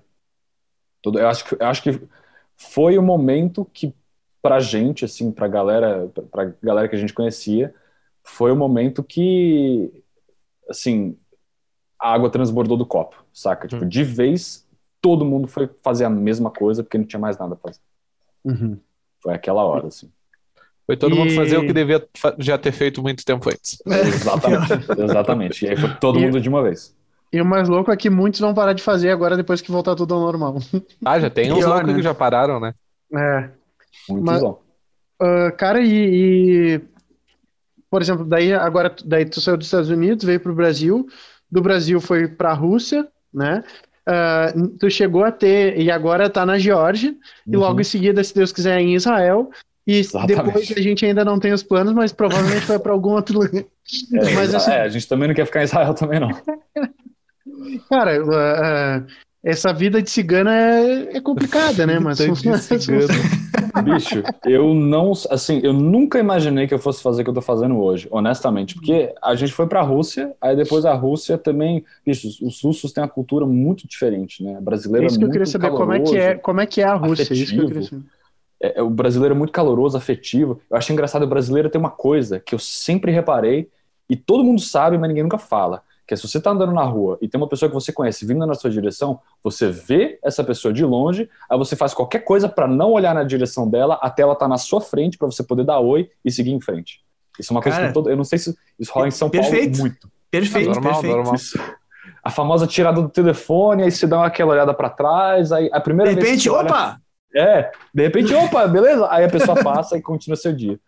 É tipo assim, é, é ridículo. O russo não liga se você está na frente dele. Ele não, tipo assim, é uma das coisas mais simbólicas, acho que mais representativas, assim. A galera realmente, eles são muito, assim, pragmáticos pro lado ruim, sabe? Tipo, uma galera fria mesmo, assim, eles não ligam. E ninguém fala inglês. Eu conheci cinco pessoas que falam inglês. Se isso. Assim, foi meu médico, é, uma atendente que trabalhava num, num, numa cafeteria qualquer, sei lá, mais umas duas ou três pessoas, não sei. E na Rússia. Na qual o conceito disso? Qual a ideia do nosso falando? É que nem na França, o pessoal tem, tem birra, assim? Quer é que fale a língua deles? Qual é que é? Não, não é. Eles só não sabem. Porque na França eles têm birra, eles sabem e não querem, pelo uhum. que eu uhum. ouvi. Eu nunca fui pra França. Pois é, sim. Foi, ela fala que é isso. Na Rússia, eles só, eles realmente não estão nem aí. Nem que aí. loucura, velho. E eles dirigem que nem doidos também. Aqui na Georgia é pior, mas na Rússia eles dirigem que nem louco. E a liberdade é de boa lá, tu, como é que, é, é, tipo, tu, como é que tu te ah. sentiu como um estrangeiro lá, assim, que eu digo? Cara, é, é, é, de boa, tipo assim, é que eu fiquei em Moscou, e Moscou tem muito turista, né, mas de, de certa forma tem um pouco daquela coisa, tipo, você é, você não é um deles, né, você não vai se sentir nunca como um deles, porque, primeiro, porque no meu caso eu não falo a língua, né, minha namorada, ela é russa, então ela fala isso perfeito, mas, tipo assim, a gente foi perguntar, por exemplo, um dia para um guarda onde que era. Porque eles têm um negócio que, se tem uma avenida muito grande, não tem cruzamento. Você passa por debaixo do, do, do, do, do chão, né? Uhum, uhum. Você vai por debaixo da, da terra, né? Como se fosse um metrô, por exemplo, mas você só atravessa a rua. Tinha um cruzamento que era complicado que a gente foi perguntar e não sabia. O cara olhou para ela meio que daquele sorriso de, ah, sou idiota, saca? Aquela coisa meio tipo assim, você é boba, como que você não sabe? E falou, eles são meio, meio assim. Saca? É... Mas, mas é de boa, como turista. Sim. A galera pode ter essa atitude um pouco meio foda-se pra você assim, mas, mas no último caso eles não são desrespeitosos, assim. A não ser uhum. que você pegue uma pessoa que realmente não tá nem aí. O que pode acontecer, mas não é, a, não é a regra. E tu chegou a ter contato Agora, com esse na lado... Georgia o pessoal é Chegou a ter esse, o, o contato com esse lado musical, com algum músico, alguma coisa lá ou não? Cara, foi, foi difícil, velho. Foi difícil porque eu tava. A, por sinal, ninguém usa máscara. Ninguém usa é, eu ia máscara. perguntar, e a pandemia lá, como é que. Porque eles têm vacina, mas eles são muito. Eles são muito desconfiados. Eles são muito tipo, ah, isso é bobagem, isso aí ninguém liga, não. Eles têm a vacina deles, que eles falam que é a melhor vacina de todas, e quase ninguém tomou. Eu tomei, né? Eu fui lá, aproveitei e tomei a vacina. Mas. Mas, aí, tá assim, tossindo é, aí. O pessoal com a máscara ou no queixo, ou aqui, ou não existe. É muito raro você Exato. É muito raro você ver alguém com a máscara em cima da boca e do nariz, né? Que é como ela deve ser usada. É, é, mas é, é, meio que isso, assim. Tipo, a galera, o contato musical, o contato com o pessoal da música eu não tive muito, não, porque eu tava muito nesse, nesse corre do hospital. Aí a gente foi ficar numa casa no, no, no, interior, porque era, era também essa coisa, tipo, ah, amigo de sei lá, quem mora lá e tem um quarto, aí vamos ficar lá. E aí no interior, bicho, outro, outro universo, assim. Eu acho que eu era a única pessoa no mundo que não falava lá. Assim, era bizarro. Era uma cidadezinha, devia ter 500 habitantes. Uma puta uma experiência, mas não tinha Sim. um músico sequer. Bom, mentira, tinha um músico que era o vizinho, que, que eu fui, fui na casa dele, toquei com ele, mas fora ele, não tinha mais ninguém. massa, massa, massa. Pedrão, olha só, meu. E aqui na Jorge, negócio todo mundo é caloroso demais. Ah, é? Tu, tu já. Comenta antes, tu chegou a falar, tu começou a falar que na Jorge é diferente. Comenta como é que, como é, que é na Jorge, galera. Cara, o pessoal aqui é muito amigável, eles querem, eles dirigem que nem louco também, dirigem como se não, não tivesse nada na rua, como se cada um fosse. Mas fora isso, as comidas são maravilhosas. Aliás, a comida russa e a comida georgiana, que são muito parecidas, Sim. são maravilhosas. Eles têm várias coisas com, com trigo e com carne, com batata, que são as coisas tipo com. É, Produção é, local, né? É, tipo, de coisas de subsistência, assim, sabe? Tipo, é, repolho. Eles usam muito repolho pra tudo. Mas é bom, mas é gostoso. É, mas eles são muito amigáveis. Os georgianos são bem diferentes. Se alguém quiser, é um puta país turístico maravilhoso pra você vir, por sinal. É, eu já vi, o, já vi um cara falar que é tipo é muito bonito aí, as coisas são muito baratas e é, vale é. muita banda. O pessoal fala a que moeda de... deles é. Oi, pode falar. Não, o pessoal fala que é bom de ir para quem quer conhecer e não tem muita grana, assim, né? O pessoal é. que fala que é um lugar legal de ir. Pois é, a moeda deles é um real e meio, mas os preços são bem pequenos. Tipo assim, a gente foi. Ah. É, a gente foi, eu acho que eu, minha namorada e dois amigos dela que vieram visitar a gente. Vieram a mãe dela e, e, e dois amigos. E a gente foi sair, a gente pagou tipo 50, 50 lari, que é a moeda que chama lari. A gente pagou 50 lari num almoço para quatro pessoas, tipo, num restaurante bacana, assim. Muito de boa. Puxa, caralho. Muito Recomendo. Massa. E é bonito pra caralho. Ô Pedro, olha só, esses dias eu vi o pessoal comentando, perguntando pra ti num post teu, acho que, que tu usava, hum. e tu comentou, ah, eu uso só minha guita e meu PC com a interface, foi isso que tu disse, é? né? Foi. Né? E, cara, tu chegou, tipo assim, a estar tá dentro desse teu, dessa tua, uh, des, deslo, deslo, deslocamento, não, deslocamento, tá dizendo, né? Do lado pro outro, sempre, né? Com esse equipe aí, tu chegou, tipo, a precisar fazer lives, não sei, tu, tu chega a fazer live usando o teu PC, como é que tu faz? Eu, eu, tipo, eu tô fazendo toda essa pergunta para saber o seguinte, se com o teu PC tu consegue fazer todas as tuas lives, tudo que tu precisa, só o PC, a guitarra, viajando, porque é um sonho que eu tenho é de virar nômade assim também, e queria saber só com uma guitarra e um, um MacBook, que nem o teu caso aí, tu consegue fazer tudo que precisa, assim, porque quanto menos coisa carregar, melhor, né? Nossa, perfeito. Bicho, eu adoraria poder ter menos coisa do que eu tenho, só que se eu tiver menos coisa, eu fico sem guitarra, então é foda. é, tu chegou no limite já ali. Né? É, eu tô no limite, eu tenho, eu, eu tenho literalmente uma guitarra. Eu tô com a minha pedaleira aqui, mas eu tô sem ampli, então eu conto como se ela não existisse. Eu tô até pensando sim. em vender os pedais e comprar uma daqueles modeladores. Assim. Mas enfim. Sim, sim. Esse, é é, é, é, é, na prática, eu tenho guitarra, cabo, interface e o um Mac. Eu não faço sim. live, eu nunca fiz nenhuma live, tipo assim, com o computador ligado.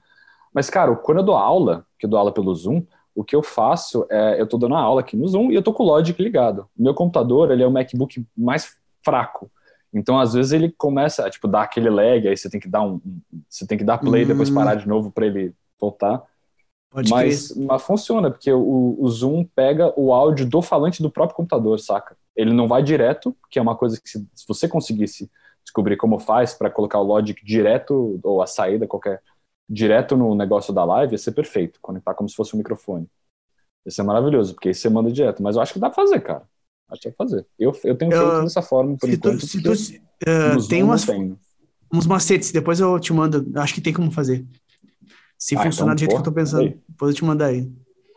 Manda Não, pois é, cara, essa ideia de ser o nômade, como tu falou, né? No nosso caso aqui, nômade digital, uhum. que trabalha com internet e tal, é uma coisa que me atrai muito, assim, sabe? De poder estar no lugar a cada, sei lá, semana, assim, tá, e seguir fazendo as coisas que faz, dando aula, fazendo lives, e levando uma estruturinha assim mínima, né? Que no caso seria um computador bem uhum. potente, a, a tua guitarra, uma interface e um, sei é. lá, um ring light, tá ligado? Um ring light da vida. É, e, cara, exatamente. essa ideia é um troço que me o trai muito. É assim. perfeito.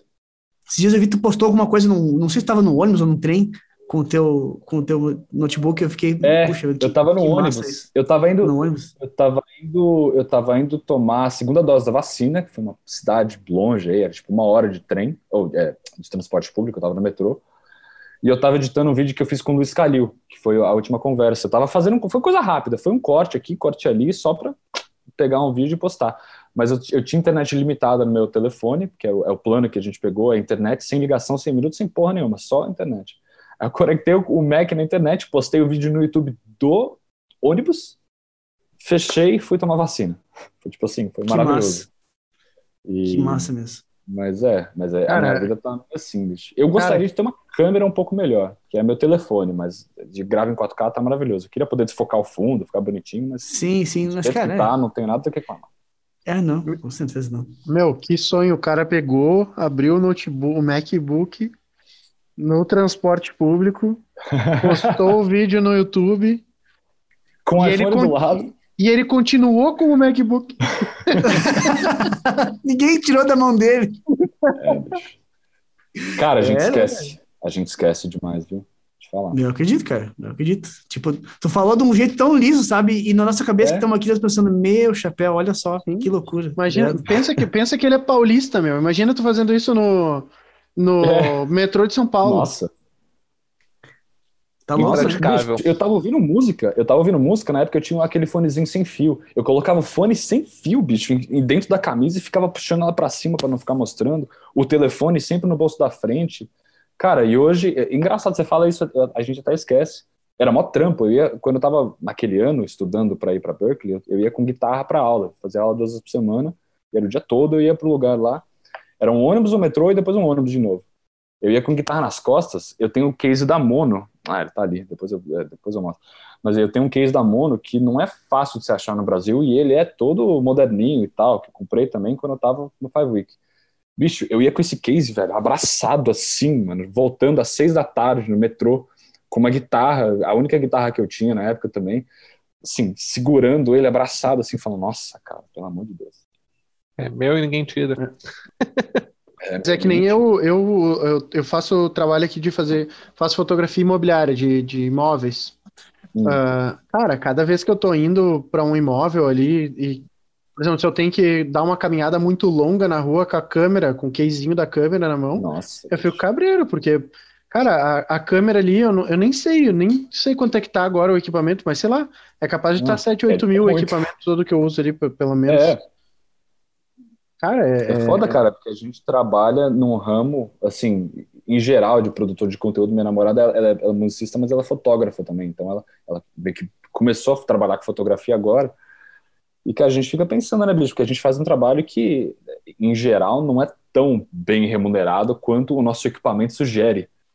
Sim, Não, sim, Então, sim. assim, você tem Total. puta. Você vai pensar, eu tenho, eu tenho, eu, eu tenho, eu reconheço plenamente que eu sou um puta de um privilegiado. Tenho a guitarra dos meus sonhos, computador dos meus sonhos, interface, cabo, tudo mais. Se eu fosse contabilizar quanto que eu tenho aqui, cara, é até bom que eu não sei, saca? Eu sei que é muito, mas eu, eu- eu fico até feliz que eu não preciso me preocupar tanto, porque se eu fosse, eu não saía de casa nunca mais. Não é? Complicado demais. Isso aí mesmo. Nossa, cara, nossa, tu sou mal. Aqui no Brasil, o MacBook, a tua interface, a tua guitarra. ô, meu, Nossa meu, Senhora. aparta- o meu apartamento vai, vai junto no negócio, uma troca meio, ó. Parelhinha. É. E o bom. telefone, né? Que eu gravo tudo com telefone, eu não tenho câmera. Sim, sim, telefone. mas isso. E o telefone, né, é bizarro. Eu fico falando, eu fico até meio, eu fico até meio assim de falar, porque às vezes eu fico, né, porra, essas coisas são tão caras no Brasil e eu comprei tudo quando eu tava fora trabalhando. A minha interface Não, eu comprei cara- usada, mas estava nova. Mas do caralho. Tem uma grana nela, mas tipo assim, é, é, a gente vai, é, se você vai contabilizar tudo e voltar para o Brasil depois, nossa, cara. É uma Sim. Apollo Twin, a tua interface? Não, velho, isso aqui. Paulo, Eu nem sei que interface que é. É. Focusrite Ah, não, é igual- zaça, modelo antigo. É igual, é igual a minha. Achei que fosse uma daquelas mais da. Qual é, que é a marca não. da Apollo Twin mesmo? É Universal Audio e tal, né? Universal, é, universal, é, exato. Ah, tem essa aí também, essa aí também tem. Ah, essa interface é boa demais. Eu comprei ela, sei lá, era B-Stock, acho que ela tava meio arranhada, sei lá, comprei. Bicho, eu paguei 120 dólares na interface. Não vou pagar 120 reais na interface da Focusrite no Brasil. É, tá louco? Tá os dois contos a interface aqui hoje em dia. Sem exagero. Cruz Sem credo. exagero. Cruz Sem credo. exagero. Coisa é que não vale, né? Mas é que, porra, isso podia ser mais barato. Com certeza. né? Mas isso aí, cara, que, que, Cara, que é- massa, meu. Isso aí tudo. Muito legal. É, aqui a gente, a gente paga muito caro por coisa que não vale o preço. É, eu É, fico, eu o- fico cara- com isso, bicho. Meu, é- mas é o próprio iPhone, porra, tu tá louco, meu. É? Tipo, eu, eu fico, hoje, hoje eu brinco assim, lógico, pelo menos o carro que eu tenho hoje, pelo menos voltaria um dinheiro, né? Eu compraria o iPhone e voltaria um dinheiro, mas antigamente o carro que eu tinha, eu tinha que dar de entrada no iPhone, né? É, pois eu, é, eu vou ter que financiar o resto, não tem. pois é. Bicho, Porque- alguém. Eu vi alguém postando outro dia. Ah, eu acho que foi esses grupos de venda no Facebook, assim. O cara colocou uma guitarra com aquela 17 pau. O cara falou, porra, é meu Celtinha, velho. Adoraria ter, mas é meu carro, tá ligado? É? Sim, Não, normal. Que louco. E qual, e qual é a configuração desse teu MacBook aí, cara? Falou que é mais simples. Ah, cara, Ele é o mais, ele é literalmente o, ele é o de 13 polegadas. Não sei se ele é o mais mais simples, mas ele não tem o touchpad. Ele tem, ele tem tela, teclado, tem o chip dele aí. Eu acho que eu comprei em 2018. É o modelo 2018 do, do pequeno, que não tem touchpad, saca? Mas não, é o Pro, é o Air? Não, é o Pro, é o Pro. É o Pro. Ele é o ah, MacBook tá. Pro, é. Desculpa, então não é isso. Ele Sim, é o sim, MacBook sim. Pro do mais, do mais, do mais de boa. Porque o meu Entendi. computador anterior era um MacBook pesadaço, que era do meu pai, que, que era 2015. Ele era, ele era bom, MacBook Pro e tudo, mas ele era um tijolo. Eu recebi esse computador aqui. Estados Unidos é maravilhoso, né? Você compra no dia seguinte, tá no seu correio, velho. Tá na porta da Sim, sua sim. casa. Esse, o- aliás, o telefone eu comprei, em duas horas ele chegou, velho. Caralho. O telefone chegou Nossa. em duas horas. Caraca. Chegou uma pessoa me entregou uma sacolinha assim na mão e foi embora. É, mas enfim. É, eu peguei esse computador levinho. Nossa, maravilhoso. Muito bom. O outro era um de um tijolão. Acho que era 2012, Muito show. sei lá, 2015. né? Massa. Os meus colegas aqui, meus sócios, eles têm uma birra com essa, com essa marca aí, com essa tel da, da maçãzinha aí. Mas eu Ah, gosto. Ah, eu, não. eu, eu gostaria de ter esse MacBook um dia. Ah, eu gosto. Eu. Eu tenho, eu tenho, tem dias que eu tenho birra, mas eu- em geral eu gosto também. Eu não sei por quê, mas é que pra mim eu tenho a sensação de que tudo é um pouquinho mais fácil, sabe? É tudo tipo assim, ah, faz assim, e aí vai. É tudo um pouquinho mais é, smooth, sabe? Um pouquinho mais macio. Bah, eu já tenho, eu já tenho a percepção contrária, cheio de frescura esses negócios aí. Bah, ô meu. É que você tem que ter tudo da Apple, né? Esse é, o É, negócio. é. Ter nada que não é Apple. E aí tu vai baixar um programa, o programa tem que ser desenvolvido pro, pro, pro, pra É, Mac, senão não fato. funciona. Tá ligado? Mas se funcionar, vai ser do caralho. Esse que é o negócio. Esse que é o problema. É que eu não baixo muito programa, bicho. Eu não. Eu tenho, tipo, dois jogos RPG de Star Wars bem velhos aqui no computador, que é a única coisa que eu jogo. Porque eu sei que jogo também é um puta saco. Com... É. Cara, o que que eu penso disso aí, tipo assim, ó, eu sei dessa, dessa burocracia, vamos dizer assim, né? Quando tu não tem todas as equipas da, da marca, mas ao mesmo tempo eu, fico pensando, caraca, meu, os caras que trabalham com edição de vídeo e áudio, os caras que trabalham com isso assim de forma mu- muito in- Uhum. imersa, assim, os caras usam e, e são apaixonados. Eu penso, cara, será É. que é só a hype dos caras ou, ou tem um bagulho por trás, sabe? Por isso que eu não, eu não, não fico tão assim, tipo, tão puto que eu penso, cara, deve ter uma parada que eu ainda não captei, mas deve ser Alguma foda, coisa. tá ligado? É. Eu Cara, acho que eu- eu diria que é 85% real. Tem uns 15% ali que são hype, mas é um hype de boa fé. Pode- É, pode sei lá, eu- eu- boa fé, é. É, eu acho, eu acho que é mais hype, meu. Eu acho que é mais hype. Na minha opinião, eu acho que é mais hype. Lógico, é controvérsias, pode ser. É, eu acho, lógico, o Mac, por exemplo, tem é, que eu vejo assim, tem os mesmos, as mesmas características de um, de um computador normal, né? Do- tu vai pegar e vai botar ali, por exemplo, tá travando, vai ter que botar um HD SSD. Fazendo vai a mesma coisa. É, Né, Deu uma travada aqui, eu ia te falar que deu um- vai ter que botar um SSD aí. Ah, é que a tua internet deve estar caindo na cidade. É, pode ser.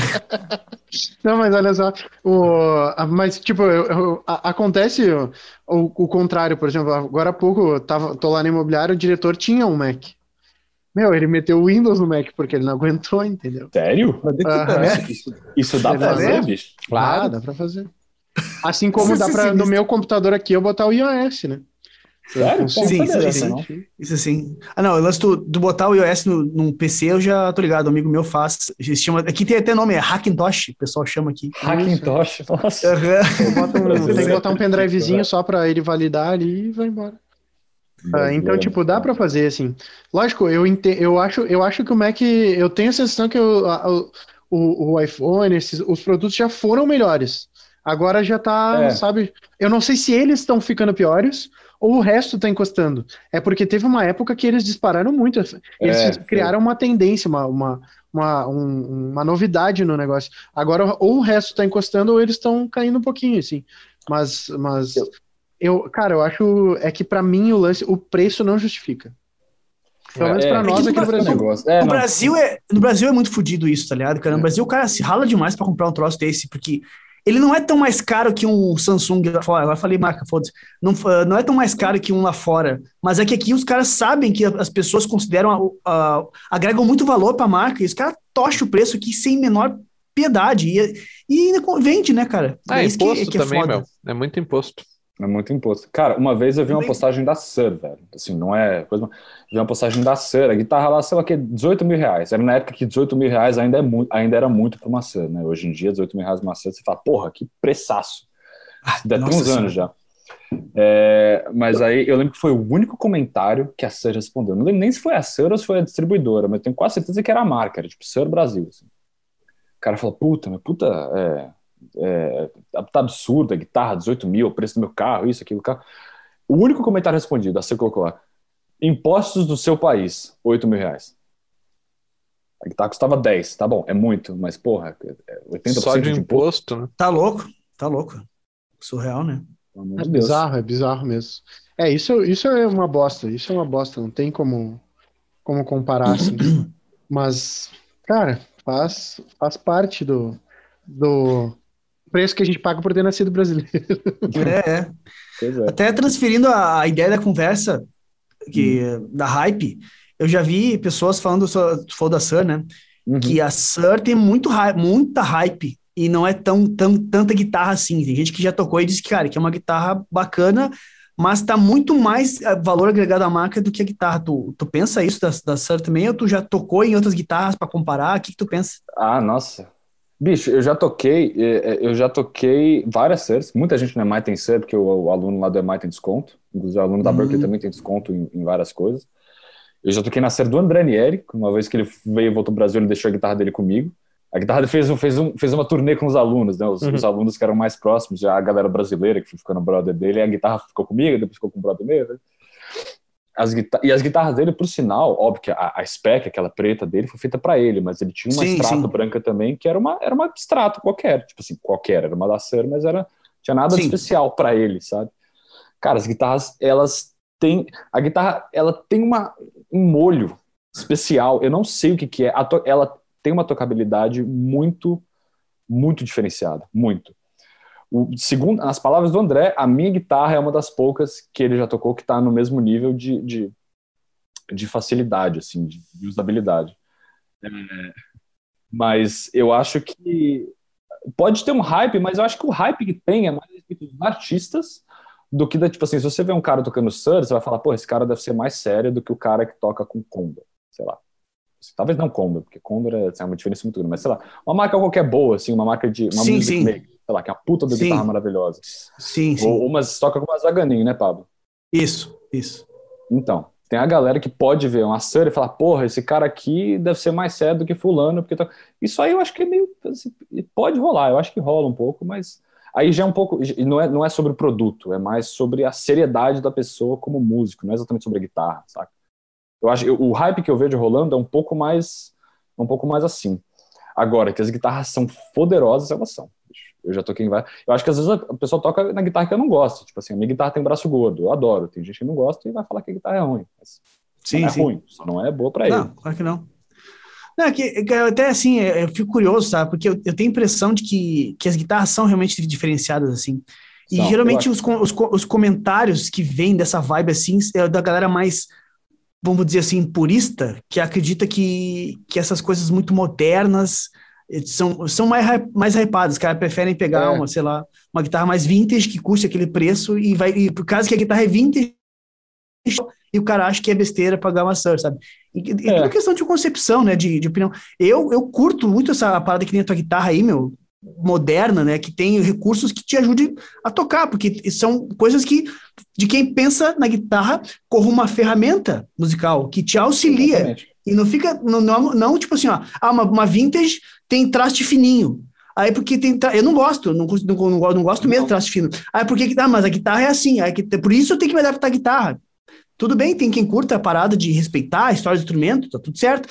Mas para mim, cara, guitarra, por mais que eu ame, eu sempre vou ver guitarra como uma ferramenta para minha música, entendeu? Então, guitarra tem que me servir. Se tem traste fino, eu vou botar traste que eu gosto e foda-se, entendeu? Eu então, é isso eu acho legal essa concepção moderna das guitarras que nem a Tom Anderson, a Sir, que fazem uh, guitarras com recursos que facilitam a vida do músico, entendeu? Esses dias eu vi agora uh, uma guitarra da Mower, os caras estão lançando uma GTR, é, sei lá, os, tem um booster na guitarra, umas coisas que eu usaria, entendeu? Tipo, não precisava de um pedal, sabe? Dá um push-pull um botão, no botão de tônio, um push-pull ali, puf, bota um, um booster, sei lá, 20 dB, pô, uma coisa menos para precisar, precisar pisar, às vezes tem até, que nem guitarra do Kotzen, tem afinador no knob, essas coisas todas eu gosto, sabe? Se pudesse ter só a guitarra e eu ah, ouvir, uhum. eu acho legal, sabe? O cara acaba usando as coisas porque precisa dos recursos. Tá Mas eu não sou apegado assim, não, eu tenho que ter é. um pedal, tem que ter a, não sei o que, meu, eu quero fazer música, tá ligado? O resto tem que me auxiliar.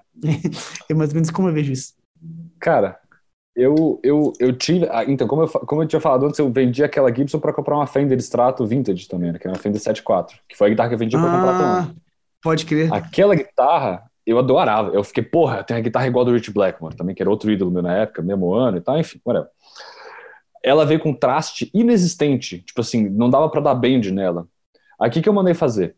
Eu, eu tinha uma guitarra feita com Tajima já, eu falei, pô, Tajima, faz um braço aí pra mim. Igual o Blackmore também, que era semi-escalopado, né? Que ele é escalopado Sim. só nas cordas mais agudas. E, mas, aí colocou na minha guitarra, com um afinador foda, eu coloquei o braço da extrato de lado.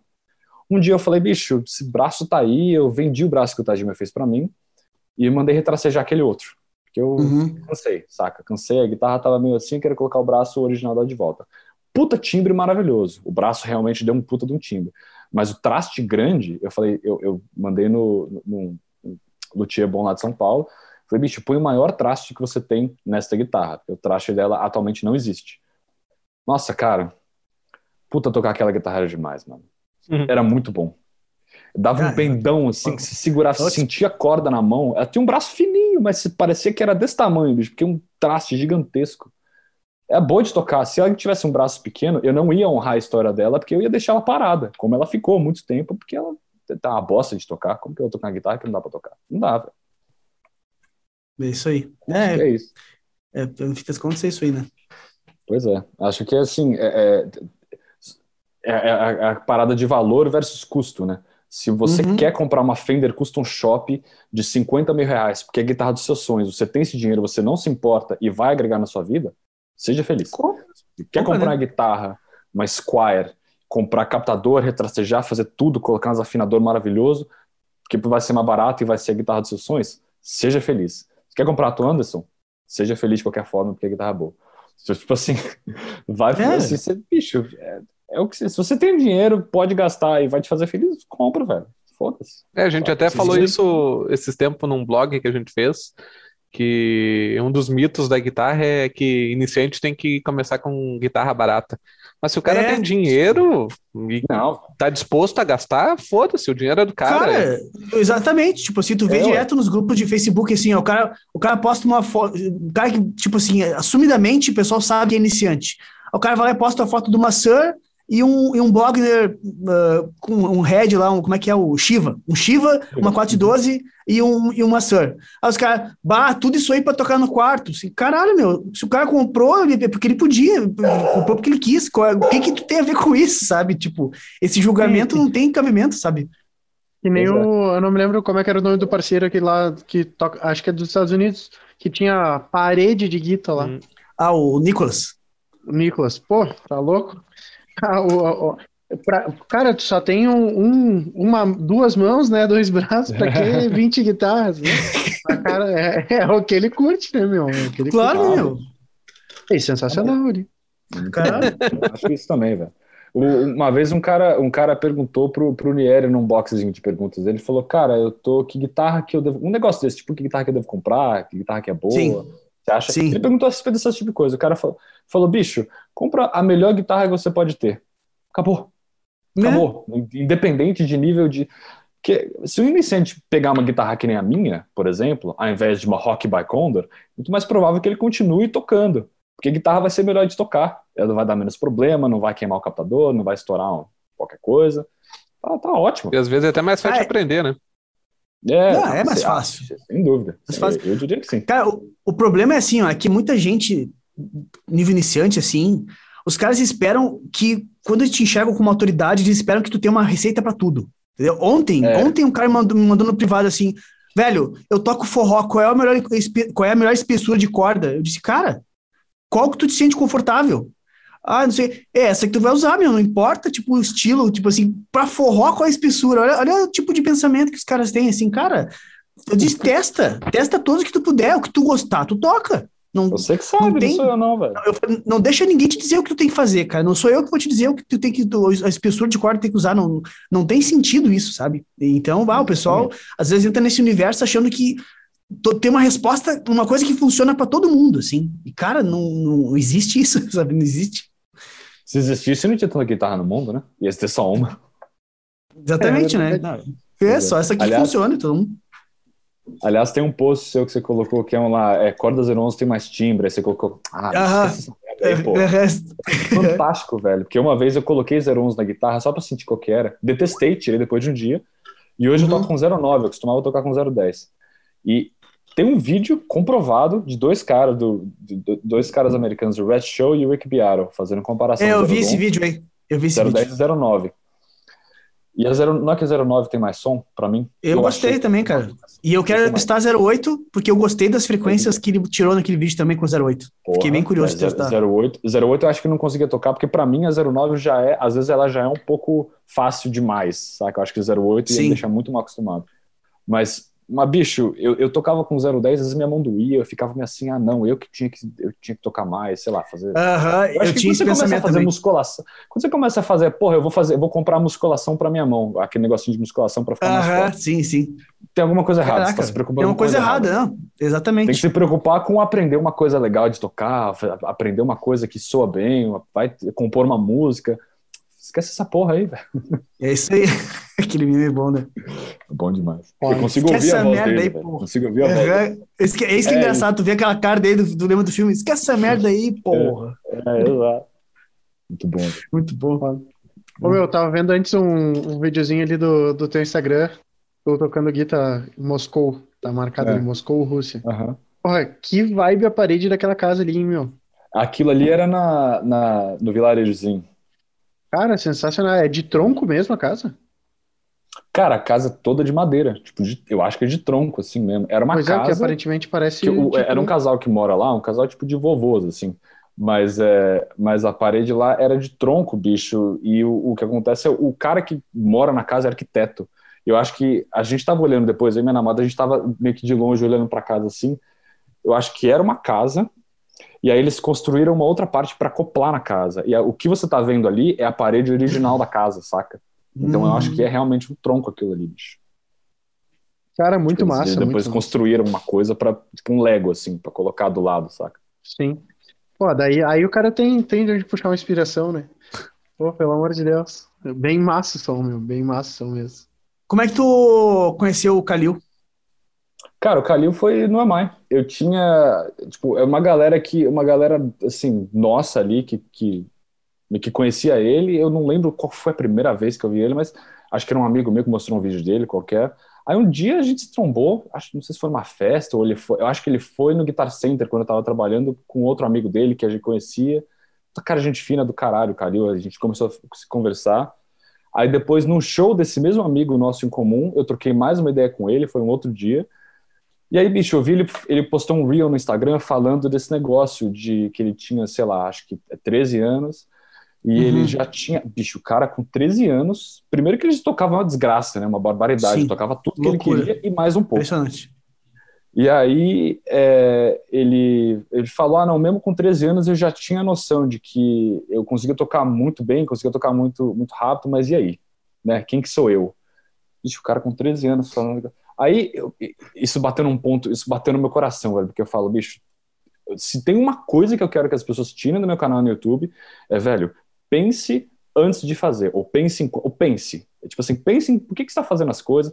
É uma coisa, tanto que eu não ensino muito leak, eu não ensino muito essas coisas. Eu gosto mais de falar da parte de, do pensamento, da abordagem, da, da, da psicologia, sei lá, você pode chamar de o que você quiser. E ele falou da coisa, das coisas que eu acho que mais passa batido. Aí eu falei, mano, vamos fazer um vídeo junto, saca? E foi tipo isso, a gente se viu mesmo, poucas vezes até, não foram muitas, a gente não se encontrava todo dia, assim. Mas é que ele tava pelo Amai, aí às vezes ele ia dar uma, uma, uma masterclass lá, porque ele é ex-aluno, toca pra caralho, todo mundo gosta dele, ia dar uma masterclass. Aí ele tava com uma galera, mas o Kalil foi fruto de networking por causa do Amai. Puro Legal. fruto de networking. Eu fui no workshop dele aqui em Bento Gonçalves, aqui uns três anos atrás aí. E eu me surpreendi muito, assim, com a. Mesmo ele sendo muito novo, né, cara? Com o discernimento que ele tem de fazer as coisas, assim. Tipo, dá pra ver que ele é Ele muito é- diferenciado nesse sentido, assim. Muito. Pra, pra idade dele, assim. Desde o, da parada de como pensar nas coisas e, e de como meter a mão na massa. Tipo, ele que organizou todo um circuito de workshops aqui em várias cidades, tipo assim, sozinho, assim, Sério? sabe? Uma parada toda, assim, Nossa, toda. Na época, foi, na época foi ele que fez, né? Hoje em dia ele deve estar com uma estrutura um pouquinho melhor e tal. Mas achei, putz, eu bati um papo com ele, achei, cara, esse guri, com certeza, não é por nada que o guri tá tendo destaque, Não. o guri realmente, ele sabe o Nossa. que tá fazendo. Até foi Ele engraçado, en- engraçado esse dia não, foi cômico, foi cômico também não, foi curioso, eu estava lá nesse lugar, ia ter esse, esse, rolou esse workshop, tava o Bruno Melo, amigo nosso que participou aqui também, também participou, abriu, assim, o workshop do Cari, vamos dizer, a gente tava lá na finaleira, toda, saído da, da escola de música, na- no hall, de, na recepção ali, todo mundo conversando. De repente, aquele tom assim, pim! Bah, o cara cai assim, de cara no chão, tendo um ataque epilético na nossa Ah. frente, assim, tipo, o carinho com Que aquela isso? cara assim, sem saber o que fazer. Todo mundo meio apavorado, assim. Aí chamaram a esposa do cara, dis- disseram que ele tem histórico, assim, mas pá, foi coisa muito Caramba. chocante de ver, assim, ninguém esperava ver um cara que tem um ataque epilético no meio de todo mundo, assim, no meio de um workshop de guitarra, foi muito marcante aquilo, assim. Ah, que random, Pablo, pelo amor de Deus. Cara, eu conto história, velho. Você sabe que eu conto história. Com certeza vocês vão lembrar desse, desse podcast também por causa dessa história depois. Vá, né? do Caraca. nada me larga um ataque epilético, achando que tinha alguma coisa a ver com música. Não, o cara teve um ataque epilético. Meu, foi um workshop de guitarra, tá aí a música que tu queria. Eu confesso que eu achei que, eu achei que eu o Cali, eu achei que ele fosse falar, e depois o Cali veio e salvou ele, fez um boca a boca ali. sabe? Não, não, não. Eu achei que fosse rolar. Eu, eu me lembro mais a cara de apavorado do Calil vendo aquilo, assim, com uma cara meio tipo, meu Deus, onde é que me meti aqui? Na mesma hora o Calil pegou e começou a fazer uma, fez uma manobra. Uma manobra ali. O cara fez um, o cara fez um solo e salvou o cara. cara. Pegou a guitarra, Agora improvisou e sim. fez algo surpreendentemente. Os socorristas que estavam chegando não entenderam nada e já perguntaram pra ele que técnica de socorro é essa. Meu Deus do céu, depois, depois sou eu, né, velho? Olha esse papo. Não, bicho. Bota fé. Depois, eu- depois, mais tarde, eu fui descobrir que aquilo ali era tudo uma armação, era só para o É, pessoal é. lembrar para sempre do workshop. É puro marketing. aham. É, exato, exatamente. Não, e o mais engraçado foi. Não, que foi engraçado. Não, não foi engraçado, foi cômico. Foi não, não cômico. foi cômico. Foi curioso. Ainda bem que ele se retratou antes, né? Cara, foi É, muito engraçado. O cara teve um ataque epilético, foi cômico. Vocês entenderam agora por que, que eu fiz isso, né? Porque demorei pra achar a palavra certa, não poderia detonar comigo mesmo aqui. Bah, cara, pau. Peculiar. Foi uma experiência peculiar. Uhum. Cara, muito massa, muito massa. Peculiar. Isso aí. Ai, ai, Ah, cara, deixa eu te perguntar. Falando em história, deixa. pô, tu trabalhou na Guitar Center, né, velho?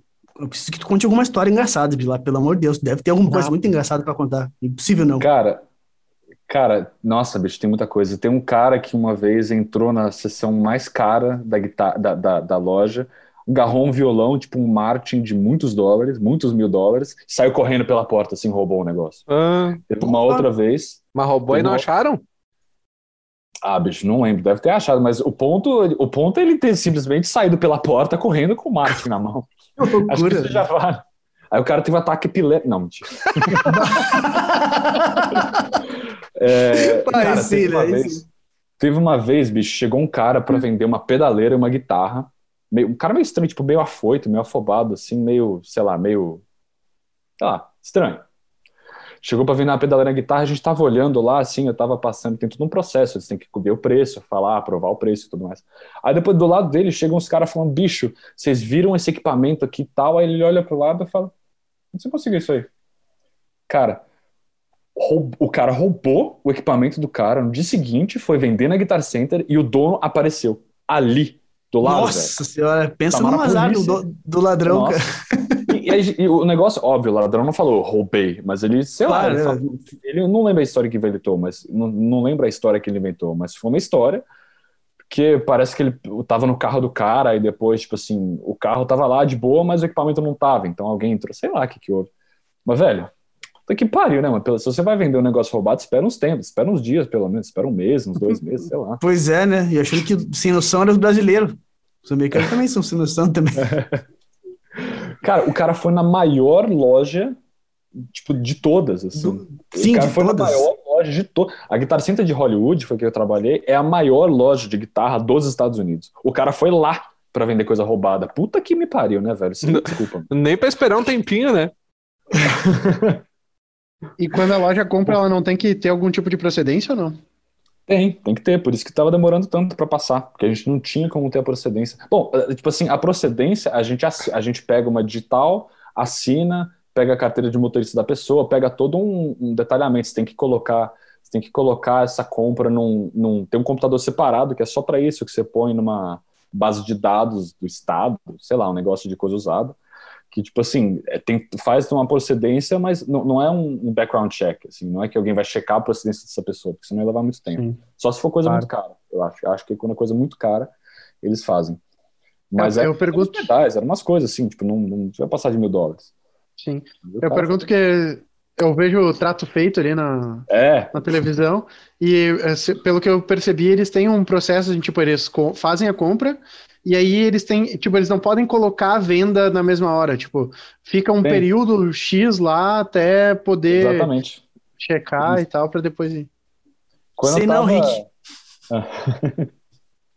quando eu tava, quando eu tava em Boston, bicho, quando eu tava no Five Week, no curso da Aldeburg, eu tava doido com um pedal de fuzz, eu achei baratinho, tipo 100 dólares, 99 dólares, um pedal do caralho, que, que eu que tava doido para comprar e tava nesse período, um período refratário, que chama, sei lá, e você não pode vender justamente porque se for roubado, um negócio assim, para dar tempo de, de, de, passar. Eu acho que é um mês, uns três semanas, tem, tem um tempo assim, eu esqueci quanto que é. Mas é foda, porque o pedal fica anunciado, né? O pedal fica lá na vitrine. Você vai lá, pô, puta pedal usado, maravilhoso, preço bom e tal. Não pode comprar. Mas ele fica, é verdade. Ele fica. Ah, cara, o último gancho da. Pra gente finalizando aqui. Uhum. Tu trabalhou como, vend, como vendedor, né? Lá na loja. E, tipo, com a tua experiência, existe uma diferença muito brutal, assim, do atendimento que é padrão lá para o atendimento padrão, padrão das lojas aqui? Pelo menos Cara, que tu conhece ali, São Paulo, ali no Teodoro Sampaio, que tu deve conhecer. Bicho, o negócio é que eu não lembro exatamente, porque a, a, lojas similares a Guitar Center, acho que São Paulo tem tipo a Reference, né? Que é uma, uma loja grande de esquina, tem um monte de guitarras uhum. e tal. Eu não lembro exatamente como que é o atendimento lá que faz tempo que eu faz tempo que eu não vou na loja, eu morei, morei é, fora de São Paulo, estava em Belo Horizonte e tal. Mas o negócio é que o atendimento é, é um pouco mais é um pouco mais é, amigável, eu diria. Pelo menos na Guitar Center, né, que é uma loja muito grande, é uma loja que vai muita gente, tipo assim, iniciante, vai o pai querendo comprar coisa pro filhinho. Teve um dia que eu tive que que eu tive, eu expliquei com o maior, assim, a galera foi gente boa, eles me perguntaram, eu expliquei, mas o cara, que a diferença dessa guitarra aqui e aquela ali. Era uma Strato e uma Les Paul, sabe? Tipo assim, sim, sim. A galera não sabia nada. Aí eu fui explicar, não, não vou ficar enchendo o saco do... É, não vou ficar enchendo o saco, não. Vou ficar sendo cuzão com o cara só porque ele não vai comprar. Eu expliquei. Mas ah, se fosse chegar um cara aqui, sei lá, numa loja grande do Brasil e falasse que é a diferença de uma Strato e uma Les Paul, eu não consigo imaginar qual que vai ser a reação do vendedor, saca? É uma coisa meio assim. Eu, eu não, não sei se vai ser um cara mega amigável, vai explicar de boa. Eu imagino que, em média, pode ser uma coisa um pouco mais marrenta, não tenho certeza.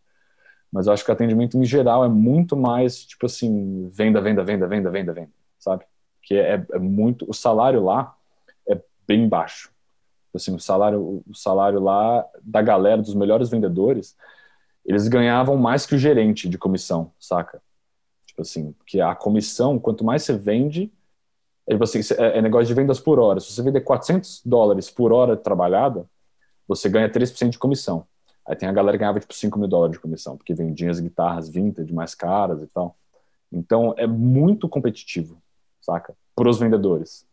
Agora, se você é um consumidor, geralmente uma galera mais nova que trabalha na Guitar Center, a não ser que sejam os caras da guitarra mais caras. Então, tipo assim, pode ser um cara até que nem sabe muito bem o que ele está falando, mas ele vai querer te fazer sentir bem, saca? Ele pode não saber exatamente o que, que, que tá rolando, mas na maioria das vezes ele vai, eles não querem necessariamente vender um produto, eles querem agradar o consumidor para ele se sentir bem com o que ele está comprando, uhum. saca? É uma coisa um pouco mais do jogo da pessoa e menos da, do produto.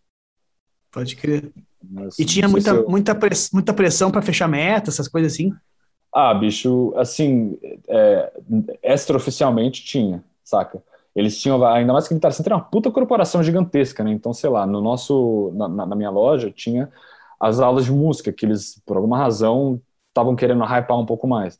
Então tinha um negócio que chama walk-up, que você tinha que subir uma escada com o cliente. Então se você tinha, sei lá, três walk-ups, você ganhava um joinha e a galera te tratava melhor.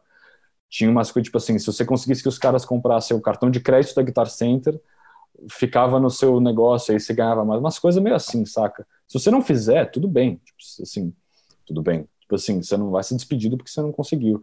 Mas se você. A galera tá sempre te cobrando, tá sempre lá, e aí? Às vezes o manager chegava e perguntava para todo mundo: eu sei, conseguiu quantos? Você conseguiu quantos? Você conseguiu quantos? Venda, venda mesmo, eles não ligam muito. Porque a loja vende bem, e se eu vende pouco, mas o outro cara vende a guitarra de 100 mil dólares, para eles tanto faz. A venda conta mais pros vendedores, saca? Agora eles estão sempre querendo mais cartãozinho de crédito, estão querendo mais gente é, se inscrevendo na, na aula de música, Estão querendo mais essas coisinhas, sabe? Gente comprando no financiado, porque quando você faz financiamento tem um outro negócio que eles ganham, mas essas, essas, essas porcariadas que honestamente eu detestava.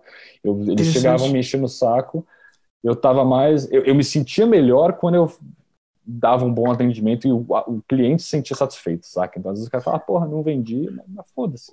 Posso estar enganado, mas a impressão que eu tive disso é que, muito mais importante do que a venda em si, eles estavam tentando fidelizar e deixar as pessoas com vínculo de sim. longo prazo com a, com a, loja, né? É, de uma, forma, forma ou de outra, sim. Uma, eles, o que eles querem é, é, é, é, é trabalhar com, exatamente, com fidelidade. É é uma ótima palavra. Porque aí quer dizer mais vendas, né? Da mesma pessoa. Ou seja, assim, se todo mundo ficar fiel, a gente nem precisa de cliente novo, né? A galera vai voltando, óbvio que é, né? Assim, pode, nunca vai acontecer isso de só ficar as mesmas pessoas voltando. Mas... Sim, sim. É, é, é muito, é, é, é muito questão... acima de simplesmente de uma venda, saca? É, muito, é muito acima de simplesmente uma venda. É questão de aquisição de cliente. Eles devem ter um cálculo sim. lá sobre aquisição, custo de aquisição de cliente Exatamente. e manutenção de cliente. É mais fácil eles manterem Exatamente. os clientes fiéis a, a ter que conquistar um cliente novo toda vez. Provavelmente, com certeza deve ter muita coisa envolvida nisso aí. Porque o, marketing de, o marketing de consumismo dos Estados Unidos é, é, é, é, é número um, né? Uma sociedade inteira, assim, é, fundada em comprar e consumir tudo. Eu hum. ficava aflito, bicho. Eu morei lá, assim, foi quase, foi um ano, quase um ano e meio. Eu ficava aflito às vezes. Era a galera compra, galera trabalhando comigo, que, que na mente deles a gente vivia uma vida com o mesmo padrão de vida o cara chegava Black Friday e comprava um tênis de 200 dólares, um relógio que era edição especial do John Mayer, umas coisas assim. E eu tava lá, tipo, beleza, Black, Black Friday, mas a Black Friday ter promoção ou não, não vai mudar o meu, o quanto dinheiro eu tenho na conta, então não vou comprar nada. Mas, tipo assim, a gente levava um padrão de vida similar, mas eles estavam sempre comprando. Se parassem de comprar, eles iam ter uma vida muito. Poder pagar um aluguel mais caro e viver num lugar melhor saca? Umas coisas. Uhum. Eu lembro uma vez, bicho, eu tava trabalhando e um cara trabalhava comigo e falou: Porra, velho, eu tô só com 5 dólares na conta, vou comer um Wendy's lá, comida bosta. Aí o cara foi lá, no seu Honda Civic 2019, novinho, no Wendy's, pagar 5 dólares num. É, pagar 5 dólares no almoço. Eu fico, velho. Peraí, né, velho? Peraí, bicho. Porra. Assim, e aí, né? Cadê o cálculo aqui no meio? Tem muito financiamento, essas coisas. A galera gosta de comprar, eles se sentem bem comprando. Que loucura. É muito louco. É consumismo. É, loucura, né? Yankees, cara, Yankees. show de bola, velho. Muito massa mesmo, assim. Queria te agradecer de coração por ter aceito. Foi do caralho a conversa. Passou voando. Pô, eu que agradeço. Adorei, adorei te conhecer mais, conhecer a tua história, conhecer a tua, a, a tua trajetória até aqui. Enriqueceu bastante. E, cara, espero que a gente possa fazer outras vezes aqui. Foi muito legal. Com Nossa, certeza vai ser. Com certeza, a galera cur... com certeza a galera vai estar tá curtindo aqui, curtiu esse, esse bate-papo. E, meu, de coração, brigadão aí por ter aceito esse convite.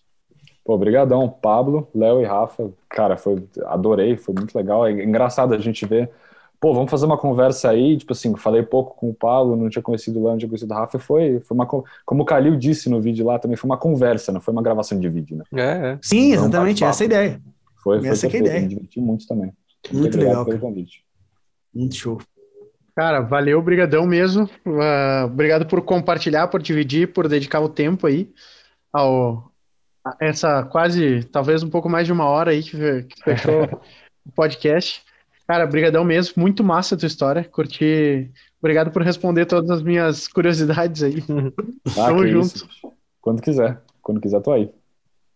Show de bola. Então tá, meu, valeu, obrigado, Pedro. Uh, se tu, guitarrista, tá nos escutando ainda, não esquece de já te inscrever, deixar o like, né? Uh, se for no Spotify, no Deezer ou no streamer que tu prefere, já favorita aí nosso podcast. De segunda a domingo, todo dia a gente tá postando um conteúdo novo no Instagram, então segue lá, Pablo Klein, que lá a gente vai estar tá liberando segunda-feira conteúdo de blog, terça a gente faz live direto no YouTube para tu aumentar teu desempenho na guitarra, aumentar teu feeling de e toda quinta-feira nosso blog aqui no YouTube. Blog então, não. Blog Opa, não, né? Nosso, nosso podcast. Nosso podcast, nosso podcast. Nosso podcast, qualquer plataforma a gente tem. Beleza? O Pedro, tuas redes sociais, meu, pra galera te seguir, te encontrar. Cara, eu fui jabá. muito abençoado. Eu fui muito abençoado com um nome que ninguém mais tem. Então, tipo assim, o Instagram é Pedro Asfora, YouTube é Pedro Asfora, Spotify, ah, pode Pedro crer. Asfora. Tudo, se você colocar meu nome, no máximo colocar Pedro Asfora Guitar, vai aparecer. Pedro Asfora Guitarra, sei lá. Mas Show é isso, de bola, show de bola. Tudo, tudo meu nome. Massa demais. Show de bola. Beleza, então fechou todas. Bora, guitarrista, se não se inscreveu ainda, última chance, te inscreve aí embaixo. Bora pra cima. E então, senta a palhetada e bora emocionar.